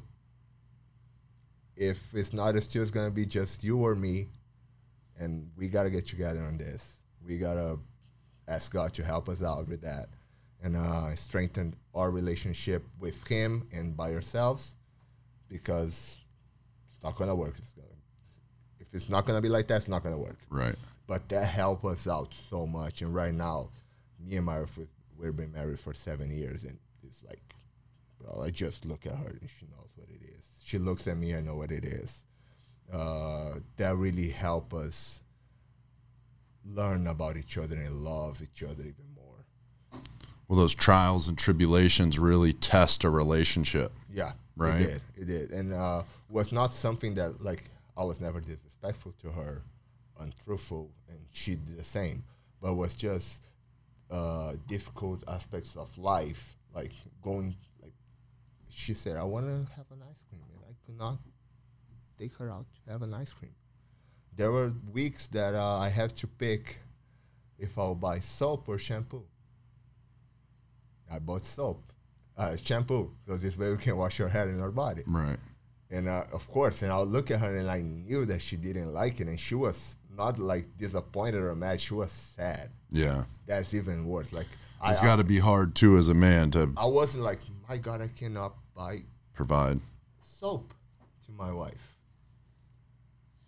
And then it doesn't help that you're on the road No, or at at the performance center. I'm three days a week. I'm out, and she's by herself, right. and I'm I got the car. She's locked down at the apartment. Right. And there's it's Orlando is not a city like São Paulo. You just take a bus or No. take a subway and go anywhere. No, you don't. You stay there. So, uh, like, my wife is just so strong. She just helped me out so much that. I could never be here without her as well. Uh, so, all, all that we've been through is just lead us to where we are right now. That we are in a good place. Like we we trust each other. We trust God. We're so happy, so happy that we are about to have a kid, our first kid. Uh, in a very hard times as well. We probably uh, close to when we got here, but uh, all the, the things that we went before brought us um, trust that God is taking care of us. And I, being six months unemployed, I cannot complain. Mm-hmm. God has been taking care. God has been taking care of me in a way. Uh, we still got time. Like before I got fired, right? WWE is my dream job. Always wanted to be here. Of course, I was frustrated. Of course, Right. Absolutely, so frustrated. Every day praying, why God help me out? What am I doing wrong? I have to do something. If I have to do something, what it is, God? What is my problem? Why it's not working? This is wake, waking up in the middle of the night. Same thing. And I, I always in the morning do my devotionals, read the Bible. Some part talks to me. I stop in there, meditate, pray, and God always talks to me because I'm connected to Him so much because I do this every day that my eyes are open and I can feel and talk to Him. And this day, that I'm bad, I'm really bad. Like I have no idea what to do, and uh, I read my devotional and got to the book of Numbers. In the book of Numbers, there are some parts that it's just name of the families and like three chapters. It's just uh, Daniel is son of Caesar, son of Marcus, son of blah blah blah. Three chapters of Right. this. So there's nothing that I can take out of this, right? And I'll come on, God, please talk to me. And I had drink my coffee. I got inside the bathroom, of course. I drink coffee. Gotta go there. Uh huh. As I got there, my phone ring. It's my best man from my wedding. I don't talk to him for over two years. He's living in um, um, London, Okay. and he's doing delivery, right? Like uh, Uber Eats, something like that. And he just stopped and said, "Hey, man, got time?" Yeah, I do. God just taught me stop right here, call Cezar, and say this, this, and this to him. And then he asked me, "How is your work?" And I was, "It's bad. I have no idea how it's going on. Uh, I have no idea what to do. I, this is my dream, but I don't know what's going on right now. I don't know. I don't know. I just don't know. And he said, so I gotta say, because God told me to say, so I gotta say, God is closing a door. You're probably gonna be fired from your from your job. But don't worry, because God is taking care of everything. He's gonna turn your life upside down. And you you can ever imagine how good things got how good it's gonna be the things that God will do in your life.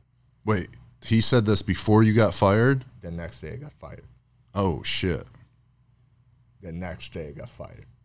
Right? So it was like I knew it that was happening.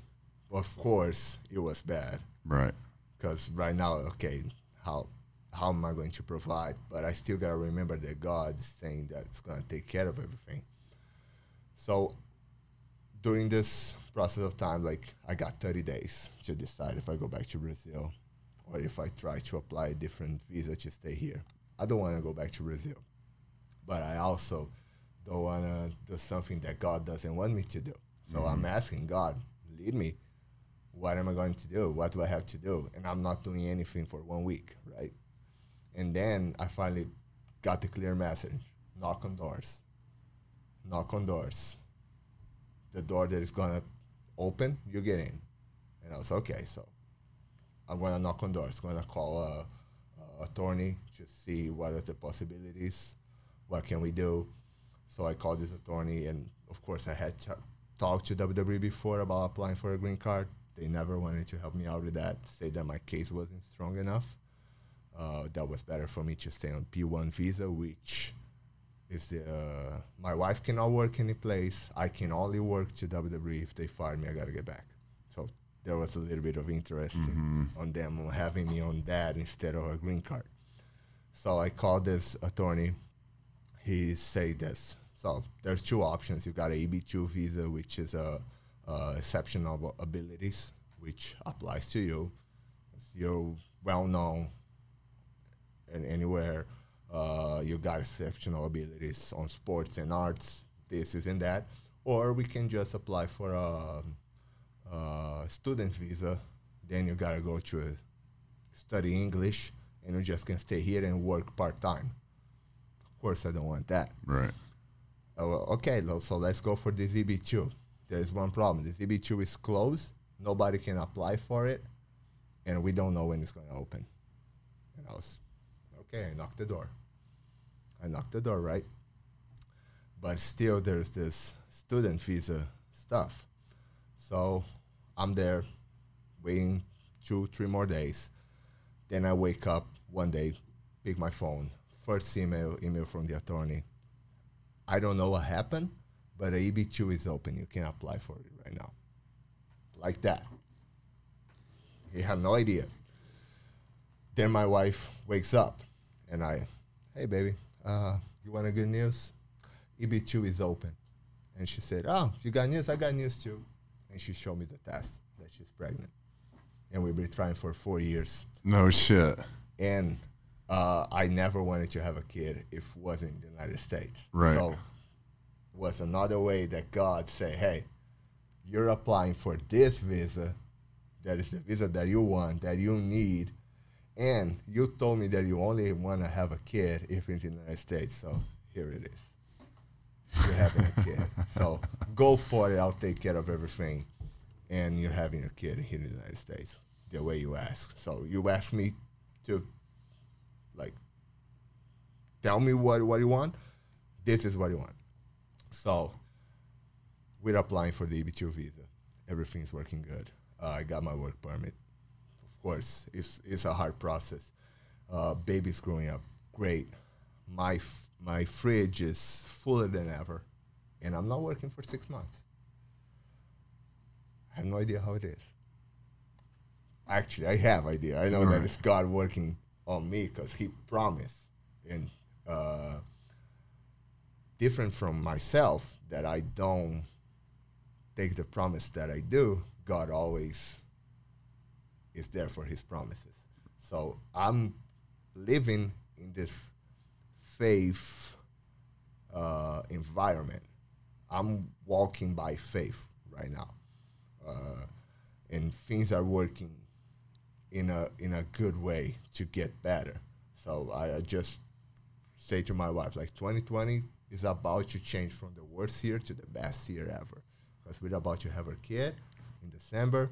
Uh, work wise, things are going okay. Uh, it's, it's looking good. What do you? So what are you doing? So you're you're walking by faith, right? You're you're giving all your trust to God, and and He's holding His promises, right? Mm-hmm. But what are you doing to uphold your part right now during quarantine? So what I'm doing is I'm praying every day. Of course, there are days that I'm, my anxieties and my depression beats me up, but that's the time that I always remember my faith and that God is taking care of me. There are days that I cannot do anything, but what I'm doing, I'm I'm doing whatever I can to my future. So I cannot work any other um, place than sports or arts, right? So I gotta, if my my visa uh, petition says that I'm good at this. So if I'm good at this, why don't I live on this? So I cannot like just drive Uber or Right. work. I there was something scheduled. But you're like that. training. But you're training. I'm training. I'm eating. I'm meditating. I'm praying. I'm preparing myself. I'm studying. yeah. I'm doing my part. You're wor- you're you're still working towards continuing to wrestle, right? I, I w- w- first thing when I left Brazil, the same thing I did with football that was help it to increase in Brazil. I want to do it with wrestling. So when I left that, I left this promise that I would do the same thing that I did with football. When I started playing football, nobody knew what it was. Right now, football is the second most watched sport in Brazil, and I had my finger on that. I had my part. I did my part. Mm-hmm. I want to do that with wrestling as well. Right now, wrestling is not very big in Brazil. People like people really, my family, when they ask them what I do, they say, "Oh, he wrestles WWE." Not he wrestles for WWE. They think that WWE is Atta- wrestling. right. So we need to break this in Brazil and uh, rebuild and make better in Brazil as well. Not just Brazil, but whole South America. So my personal goal is to make it grow, make the wrestlers better in Brazil, make the promotions better in Brazil, uh, and I cannot do that in Brazil. I have to get my name here. I have to know people that want to invest to make it big in Brazil. Okay. So I'm still gonna stay in wrestling because I still have a lot to do here. Uh, I have to have a big name enough that people in Brazil can notice, and then when they notice, I gotta say, "Oh, this is happening in Brazil as well," because Brazilians only pay attention whatever is happening outside of Brazil. So, like on surf, uh, nobody knew that there's surf competition. A Brazilian one. Everybody loves it. Everybody watches it. So someone gotta do something here for it to explode there. So I wanna work on these two things. So I wanna make my name big enough here so people in Brazil, hey, hey, there's a Brazilian right there. And I can say, hey, yes, I am right here, but there's stuff going on in Brazil as well, and I wanna make it grow. Right. You're trying to inspire some young Brazilian. Yep. Yep. And Hey, he did this. And He's this- from where I'm from. I can do that too. And this is what I do. Like there is Brazilian uh, companies in Brazil doing wrestling, and I just, man, I wanna help you. I wanna teach you everything I learned here, right. because that's the same way that football was in Brazil. That there's nobody there to teach. They're doing by themselves. They are watching it. They think they are doing the right stuff. Well, there wouldn't be anybody more qualified to go back. You know what I mean to teach than you.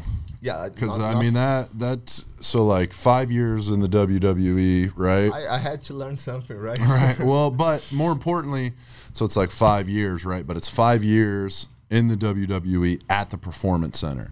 So I mean, it, you could argue that it's really you know what people five years of wrestling outside of the WWE and five years inside of the WWE or is almost like exp like two to three times the amount. You're like doubling or tripling the experience you would and we're outside. learning with the best. Yeah. we're learning with guys like Terry Taylor, Shawn Michaels. right.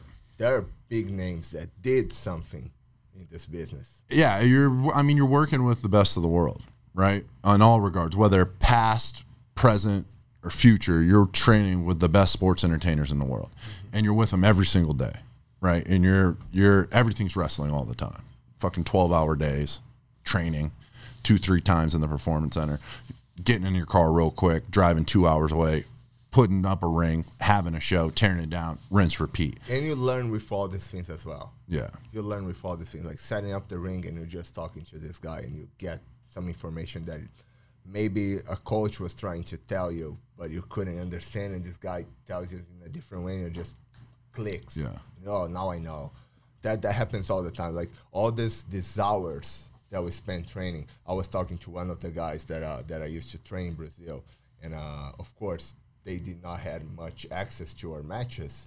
So, and I wasn't really very good when I was in Brazil, and some of them got really mad that I got picked because they really thought that I should not be picked to WWE because I was not good enough.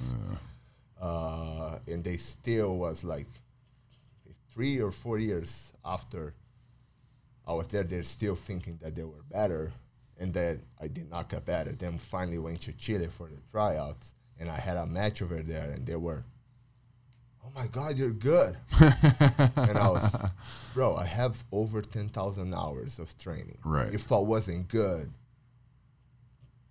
They- had I would I would have lost my job by now if I wasn't. I, good I wasn't get you. I wouldn't get you ten thousand hours if I wasn't good. If I wasn't learning, I, I'm putting hours. Like we're training six hours a day, and then traveling and doing everything. All of that counts. Even though we're traveling, we're talking about wrestling. We're learning. We're doing. yeah, So we we are. It, it's like a at least eight to twelve hours a day. Sometimes get twelve hours a day it's a time warp of training. and you're you're learning. If if you're exposed to that amount of time, even though if you don't get good, you're gonna learn. Even if you you cannot do it, you know how Yeah. how it is. And then this guy was like, "Man, I never thought about that. How many hours you train? You know, yeah, you're training like two hours a week, right? Three. You have like one training session Saturday morning. It's like three hours, bro. How long is it gonna take for you to get your ten thousand hours? Yeah, And he was like, "Man, I'm never gonna get good." And, and I said, "Yeah, you just got to train more days. yeah. Uh, but how, how can I do it? I don't know. Just, just do it. You never asked me. You never came to me and, hey, can you watch a match with me Right. and tell me what you think? Or you never came to me and say, hey, so in this match, this doesn't happen. What do you think about that? You never did that because you think you know enough. Yeah. I don't know enough. If I don't know enough that I'm here learning with, the, I don't know enough to be on TV. And if I don't know enough to be on TV, do you think that you know, you in Brazil, that you just watch stuff and you repeat it on the ring? Right. And You got to get more hours in, you gotta get more hours in. and you got to figure out how. And it might not be easy. Uh, how am I going to move to the United States? I don't know. Figure it out. figure it out. Uh, get some money, bro. I live in Orlando. You can stay three months in my house if you find a place to train. I want to help. I will do that. Can you do it? I don't know. It's too expensive. Yes, it is. Is your dream? How expensive is your dream? Right. You want to try it or not? And the, the the trainer over there, he always said like, he- yeah, he didn't got in the WWE because he was the best. He got in the WWE because he woke up at five o'clock and went to straight to the cardio, even though he had to take three hours to commute. And whenever he get there, he was working out at the sh- at the at the bathroom, and then again, he was working out at lunchtime and again at night. That's why he got there. It's something that is just out of the Brazilian mindset. Something that I learned in football because it's not Brazilian mindset. Got to get them hours in. Mm-hmm. You got to get, get them in. hours in. Gotta get in. You got to get good before you can get paid. Yep. You got to get good before you can start getting recognized. and That's it. just and, and I'm seeing like all the things that I learned in these five years, I had a lot of chances to apply in the last three weeks. And it was really good to know that I know stuff. Because I ha- for these five years, I've been told that I don't know stuff. And then I went there this last three weeks and, oh, where you mean you're tough. talking about AEW. yeah. Yeah, yeah. So let's talk about that. I saw. So I saw you had uh, what they have a YouTube pre-show uh, Yeah, series that they do, right? Which Yeah. we'd call dark matches in the business, but like they do this cool little thing where it's like, yo, you get these pre-show YouTube matches for guys that maybe they're trying out or young talent they want to see that maybe will have a potential to get on the show. I saw you. Uh, I saw a couple different things. I saw you do some. Well, the first one of the things I saw, I was actually watching right before you got here. Um, that sick ass spot where it was like duck, like dude took off, hit the ropes, ducked one, crossbody, you caught it, and then you turned and homeboy jumped off the top rope into a hurricanrana position. Which for those of you who are listening and don't know what that is, it's where you jump, wrap your legs around someone's head, then fulcrum your body down and throw them onto the ground. They go, like a somersault. But Cezar caught the one guy.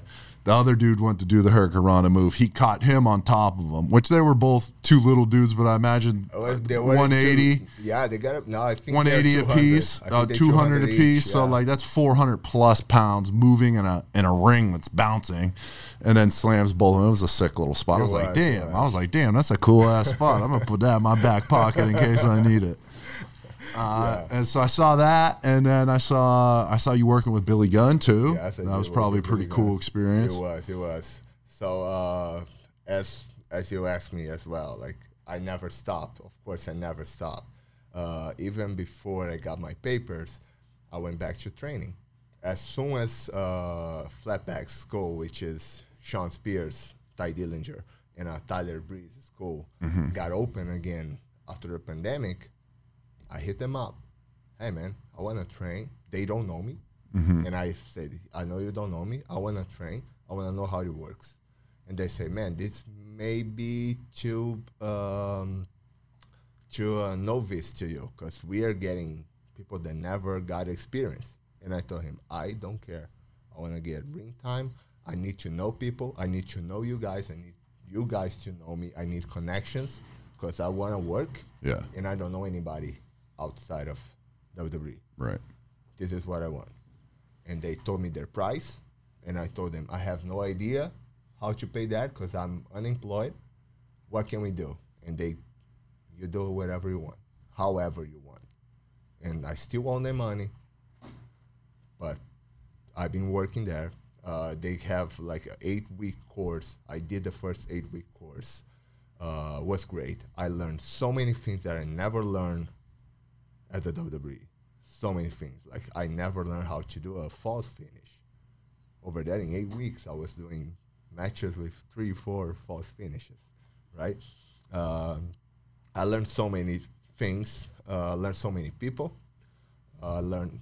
I I um, I met Billy Gunn and his their sons over there because one of their sons is learning Okay. the other one is pretty good as well. So we train together. Uh, Billy Gunn's being like a mentor to me as well because he got our size, a lot of experience, Hall of Famer. Right. Cannot say Yeah, one of the you know So great good. workers of his era. so good. And um, whatever I got my papers, first thing, just hit up Tye Dillinger, Ronnie, and he got me contact with guys from AEW. They invite me over. I went there. They treat me so good. Different environment that I had no idea how to behave. I had no. I was like in the WWE, looking not much people in the eyes. I have no idea what to do. Until one point, one of the refs just came to me, "Hey, dude, you're not the other place anymore. Just relax, talk to people. Everybody's cool right here." Right. and it's true. Everybody's cool. Everybody talk to you. Uh, Tony Khan called me by the name Right. from far away. Hey, Cezar, how are you? And it was like such Right. Culture shock. environment. and um, I was really fortunate to work with Billy. Nobody ever put me over as he did, ever, ever. Yeah. Uh, so good. Simple match, but fun. Learn a lot of things. Could do a lot of things. Like he respected my size. Like I was never seen as a big guy in the WWE. Right. And I go there and I'm just working as a big guy, which is so easy. So easy. I took one bump in the match. That's like in three weeks, I took three bumps. three bumps. That's it. Three matches, three bumps. So good. Uh, in all the other matches as well, like I got treated so good, uh, and I feel that people want to want to wrestle. They just want to use you to get themselves over. Yeah. That was really good aspect that uh, that I got right there. Like that spot wasn't my idea. I had a way simpler spot in my mind. And then Lucha Bros, which one of the best tag teams in the world, they said, "Yeah, dude." Talking, uh, speaking in Spanish. ¿Por qué no hacemos eso? Why don't you do that? And I was like, really? Like, you're giving that to me? Right. Like I, in my head, I still had the "I'm not worth" mentality, because I listened to that for five years. Yeah. No, yeah, let's do it. Was, okay, and did, and worked great because we were working together. They were light, even though they're like 200 pounds each. Yeah. They were so light. Everybody was safe. Everybody was good. Great match. All the three matches, no problem at all. It's just it brought me back to why I love, why I love and like and live and want to stay in this business. Like, it was really good. Uh, like a reaffirmation of what I wanted to do Yeah. it was really really cool and hopefully something good will, will happen in the next weeks or months Right. know. Hell yeah. i'm just, I'm- just excited I'm happy to hear that, dude. I've always thought, uh, I always, you know, I always thought you were a talented dude. I thought you had something to offer the wrestling world.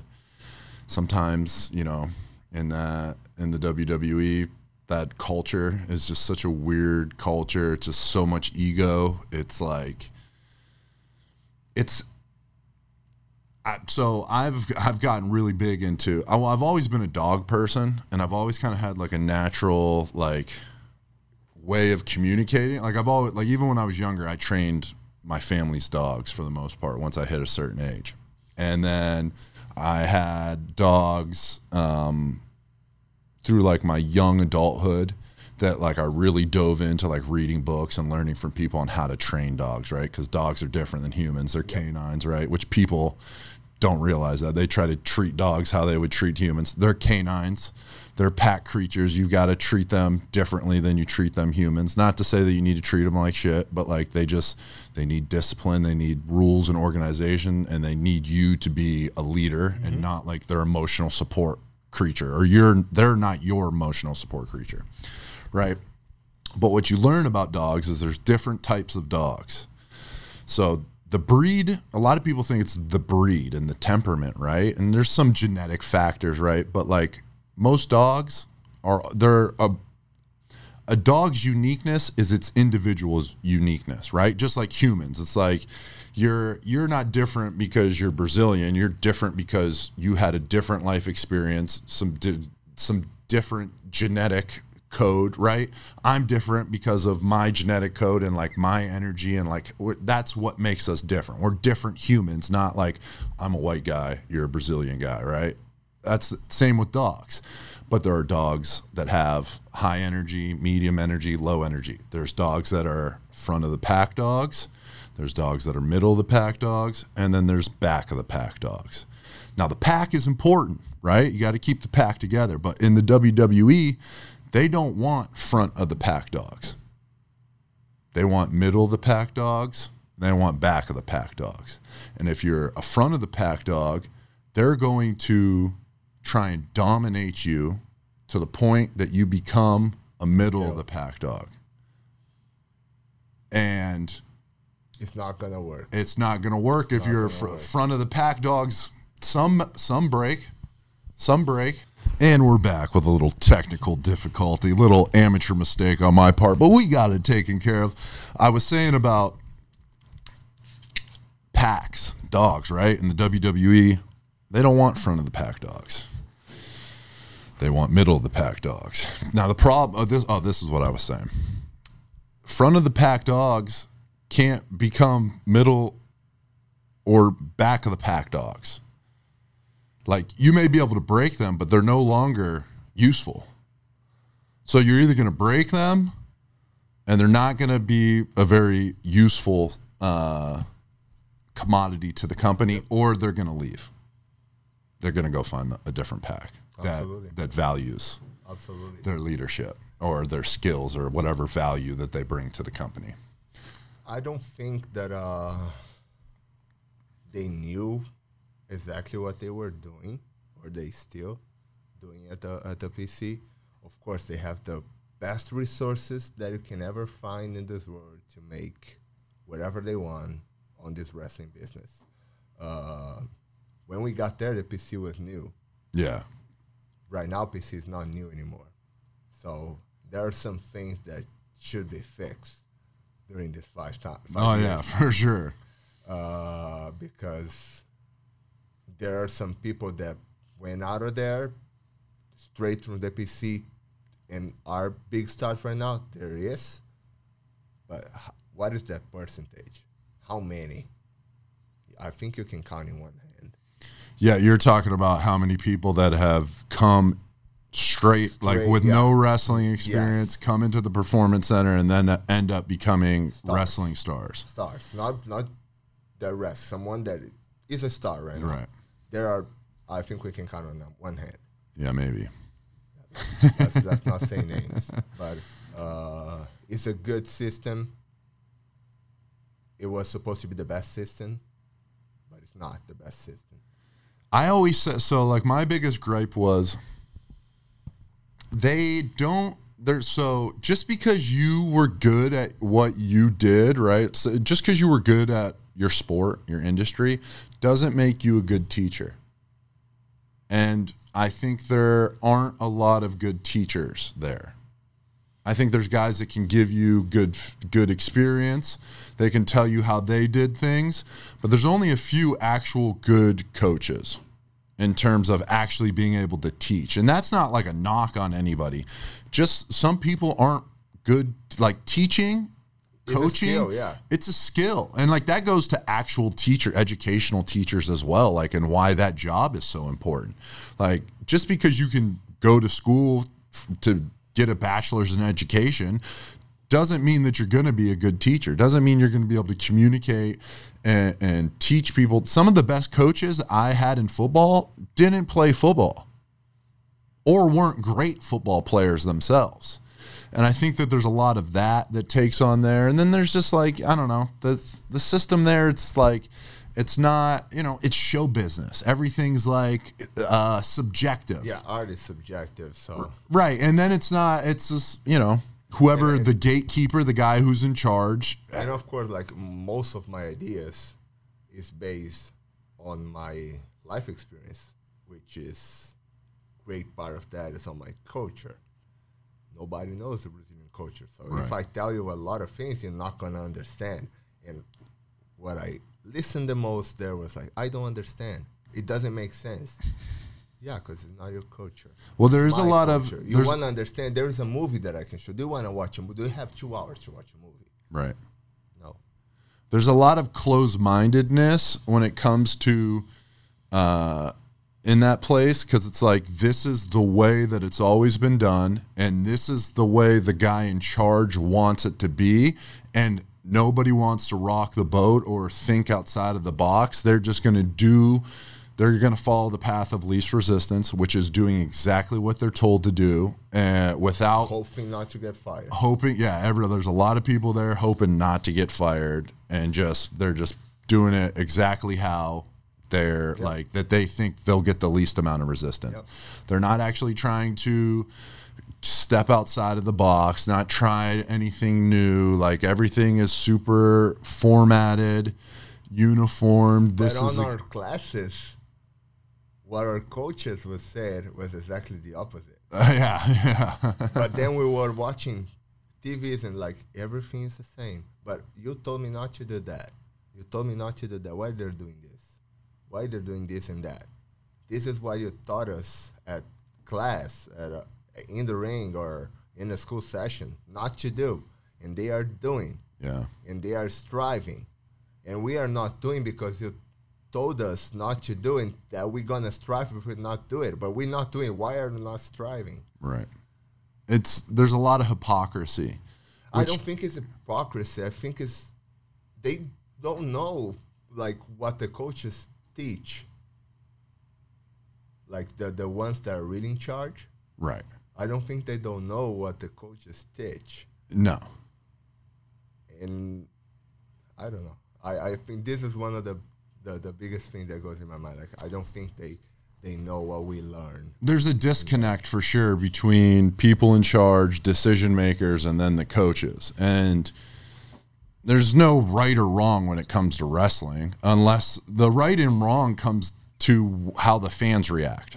That's how you know whether what's right or wrong. But then you go into a classroom, you watch film, and then you have some guy judging everything, saying, like, this is wrong, this is wrong, and then, you know, this was right and this was right. But I don't know. Was it wrong? Because they were reacting to it. Yeah, everybody was going nuts. Yeah, I don't know. You know, like I, I was it. I don't know. I couldn't tell. It was hard to hear out there.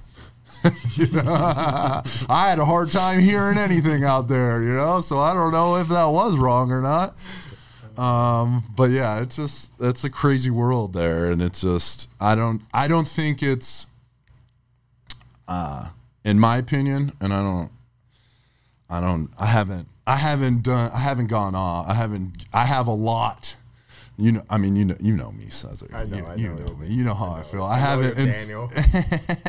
I haven't gone off in public with some of my uh I don't think you should. yeah well honestly i don't want to i i because like there was as much as as much as there was as much as i was disgruntled with a lot of things that kind of took place there especially towards the end like me asking for my release and all that and just wanting to get out of the company and them not giving it to me until after my car accident uh, was there was a lot a, a lot to be disgruntled about a lot of things for me to be frustrated about but there was so much good that came from my five years that were there Exactly, you know that's exactly what I said. Like I learned so many things right there that all the bad things just go by. Yeah. and I'm gonna apply the, the things that I learned somewhere else. yeah yeah and, and and dude, the the things that we learn, they work. yeah Trust me, Mm-hmm. they work because I can tell the difference from who was at the WWE before, who was not. Is like you you can t- if you watch it, you can tell as well. right It's night and day. yeah Like the way they look at the camera, the way they stand in the ring. This is something that we learn right there. How to Yeah. People don't learn that out out of the WWE. right There's no place that teach that. Right. Yeah. You can't separate the good from the bad. So it's like, I'm not even going to, and all the bad, it's already out there. All the shit that we're, going not to, gonna say any yeah, news. anything that we could complain about, people have already complained about or are complaining about. Like, there's nothing new going on or old. It's the same shit that's happening, right? It just so happened to be that it didn't, it just didn't work out for me, right? Didn't work out for you there. And that's just, and, and, and I, I see it in a different way. It's not that it didn't work out. It worked out for four and a half years. Right, That was the time that was there. Uh, It no. worked out for four and a half years. right. And it's gonna work out wherever I go. That's a great way to put it. That's a great way to look at it. It- It's just like a relationship. They say, ah, this relationship didn't work. I was with this girl for two years. No, it was good for two years. Then it was not Yeah. Because we it cannot be bad for two years. If it's bad for two years, there's how can you Yeah. make something that bad last that long? It was good for four and a half years. Yeah. It was really good. We have the up and downs, but it was good. Time is over. Let's go to next. Hell yeah. Every relationship happens for a reason, whether short or long. Yeah. Some people are there quicker, some people are there longer. Hell yeah, man. That's, I appreciate you. 100%. I appreciate you being on the show. I think this is a good place to wrap it up. It is. Let's go. I uh, yeah, we're like two almost two and a half hours deep, man. Time's flying. That's good. Thank Uh, you for having me here, man. Yeah, I think I said that before, and I think you're going high in this place with podcasts and anything. You're a great talker. Uh, you have a lot of. Um, you're an intelligent man. Uh, you know how to separate good things from bad things. So you you bring a lot of good things to the table. I watch your, I listen to your podcast every time, everyone that you you post appreciate that. because there's just good thing, and I know that you're gonna reach higher grounds, brother. You, you just you're gonna get there. I have no doubts of that. I like like I trust you. I know that you can do it. I remember that one day you told me that your dream car is a Hummer H1, Mm-hmm. And I send you a picture of one because I believe that someday you're gonna have that. I truly believe, like just waiting for the day that you call me and say, "Hey, Cezar, let's go take a ride." hmm I'll pick you up, bro. I'm gonna And pick I- you up I'm just thing. waiting for that because I, I truly believe that uh, you're you're going to places. You're definitely going to places. I appreciate that, man.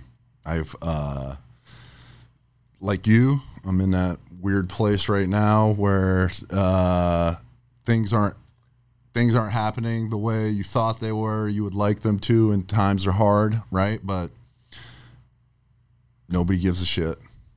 Nobody cares about That's how you're, working. you know what I mean? I'm just going to keep working. I'm going to keep building. I'm going to keep plugging away. And I, I feel it. Like I, I've been saying this for a little bit, but like something's on the horizon. Mm-hmm. Something big is on the horizon for me. Yep. I don't know when it's coming or where it's going to come from, but I know it's coming soon. And I know I'm going to be ready for I it. have no doubts on that. No doubts on that because you're you're put you always put the work in, uh, and just like in my life happened a lot of times. I was just ready when the opportunity Yeah. pops up, and you are ready. As soon as the opportunity pops up, you're gonna get it. I have no doubts. I trust in you. I trust in your abilities, and I'm happy that you're doing all these things. I'm happy to see all this, uh, all, all these things that you are building. Like this, all, all these things that you have here. This is like professional, great stuff. You, ha- you guys have no idea. how it is. like I'm, I'm, I'm thinking I'm lo- like in a big TV. Uh, set right here. There's so many cool things right here, and uh, this shows that you are interested in making it big. If, if that you are investing on this, you're even though the hard are time, the, the times are hard, you're still putting the work. You're bringing people here. You're doing recording and you're doing all the work. Like you're putting video and sound together, then editing everything, and you're doing your social media, which is a great work you do right there as well. So you're, it's just question of time, man. Yeah. You know that it's question of time. It's gonna happen. There's no way that it cannot happen. Yeah. It uh when times get tough, the tough get going, bro. And I just like you, I feel especially after the accident, the car accident I was in, I feel like that was a sign. It was a sign from, you know, whether you want to call it God, the universe, mystic forces. Like I don't know what it was, bro. The creator, whatever. But something that day bigger than me decided like it wasn't my time to go. And not only was it not my time to go, like he wasn't going to take anything from me. Right? Cuz like if that accident, you put that accident, no circumstances in a simulator and you run it a 1000 times, 999 times I'm not sitting here right now talking to you. There is one um, one good sentence just to pick on that uh, that I really like it. Like we have a God has a plan for our lives, right? How do I know if I did the plan that God had in my life? If I'm still breathing, I still did not. So if you're still breathing, you still have a big plan right here. So you just keep going, keep doing, keep trusting God, Creator, whatever. He's gonna use you. He will. He, you're part of His plan. You're loved by Him. Like you can never imagine how much. I can never imagine. I'm about to imagine because I'm about to have a son, and I already love him so much that I have no idea how. Mm-hmm. But God loves us even more because He gave His Son to us, and He has a plan for us, and He takes care of us. And I have no idea. He has big, big plans, huge, like Ooh, Daniel made the plan for you, man. Ooh, I haven't done that in a while, bro. Brings back good times. Oh man, thank you, bro. Thank, you for being on here. I appreciated being able to catch up with you. And uh, what, uh, where can people find you? Uh, Uh, social people media. People can find me on social media, Instagram or uh, Twitter. It's Cezar C E Z A R Bononi underscore on both. I'm verified on both. So. okay, I'll make sure I put in the show notes. I'll, I'll put all your links and information in there in the show notes. Right, that's it. Instagram and Twitter. That's where I am. Okay. Cool. Hell yeah, Bye, man. brother. Thank, you, my man. I appreciate you. Thank you. Later, folks.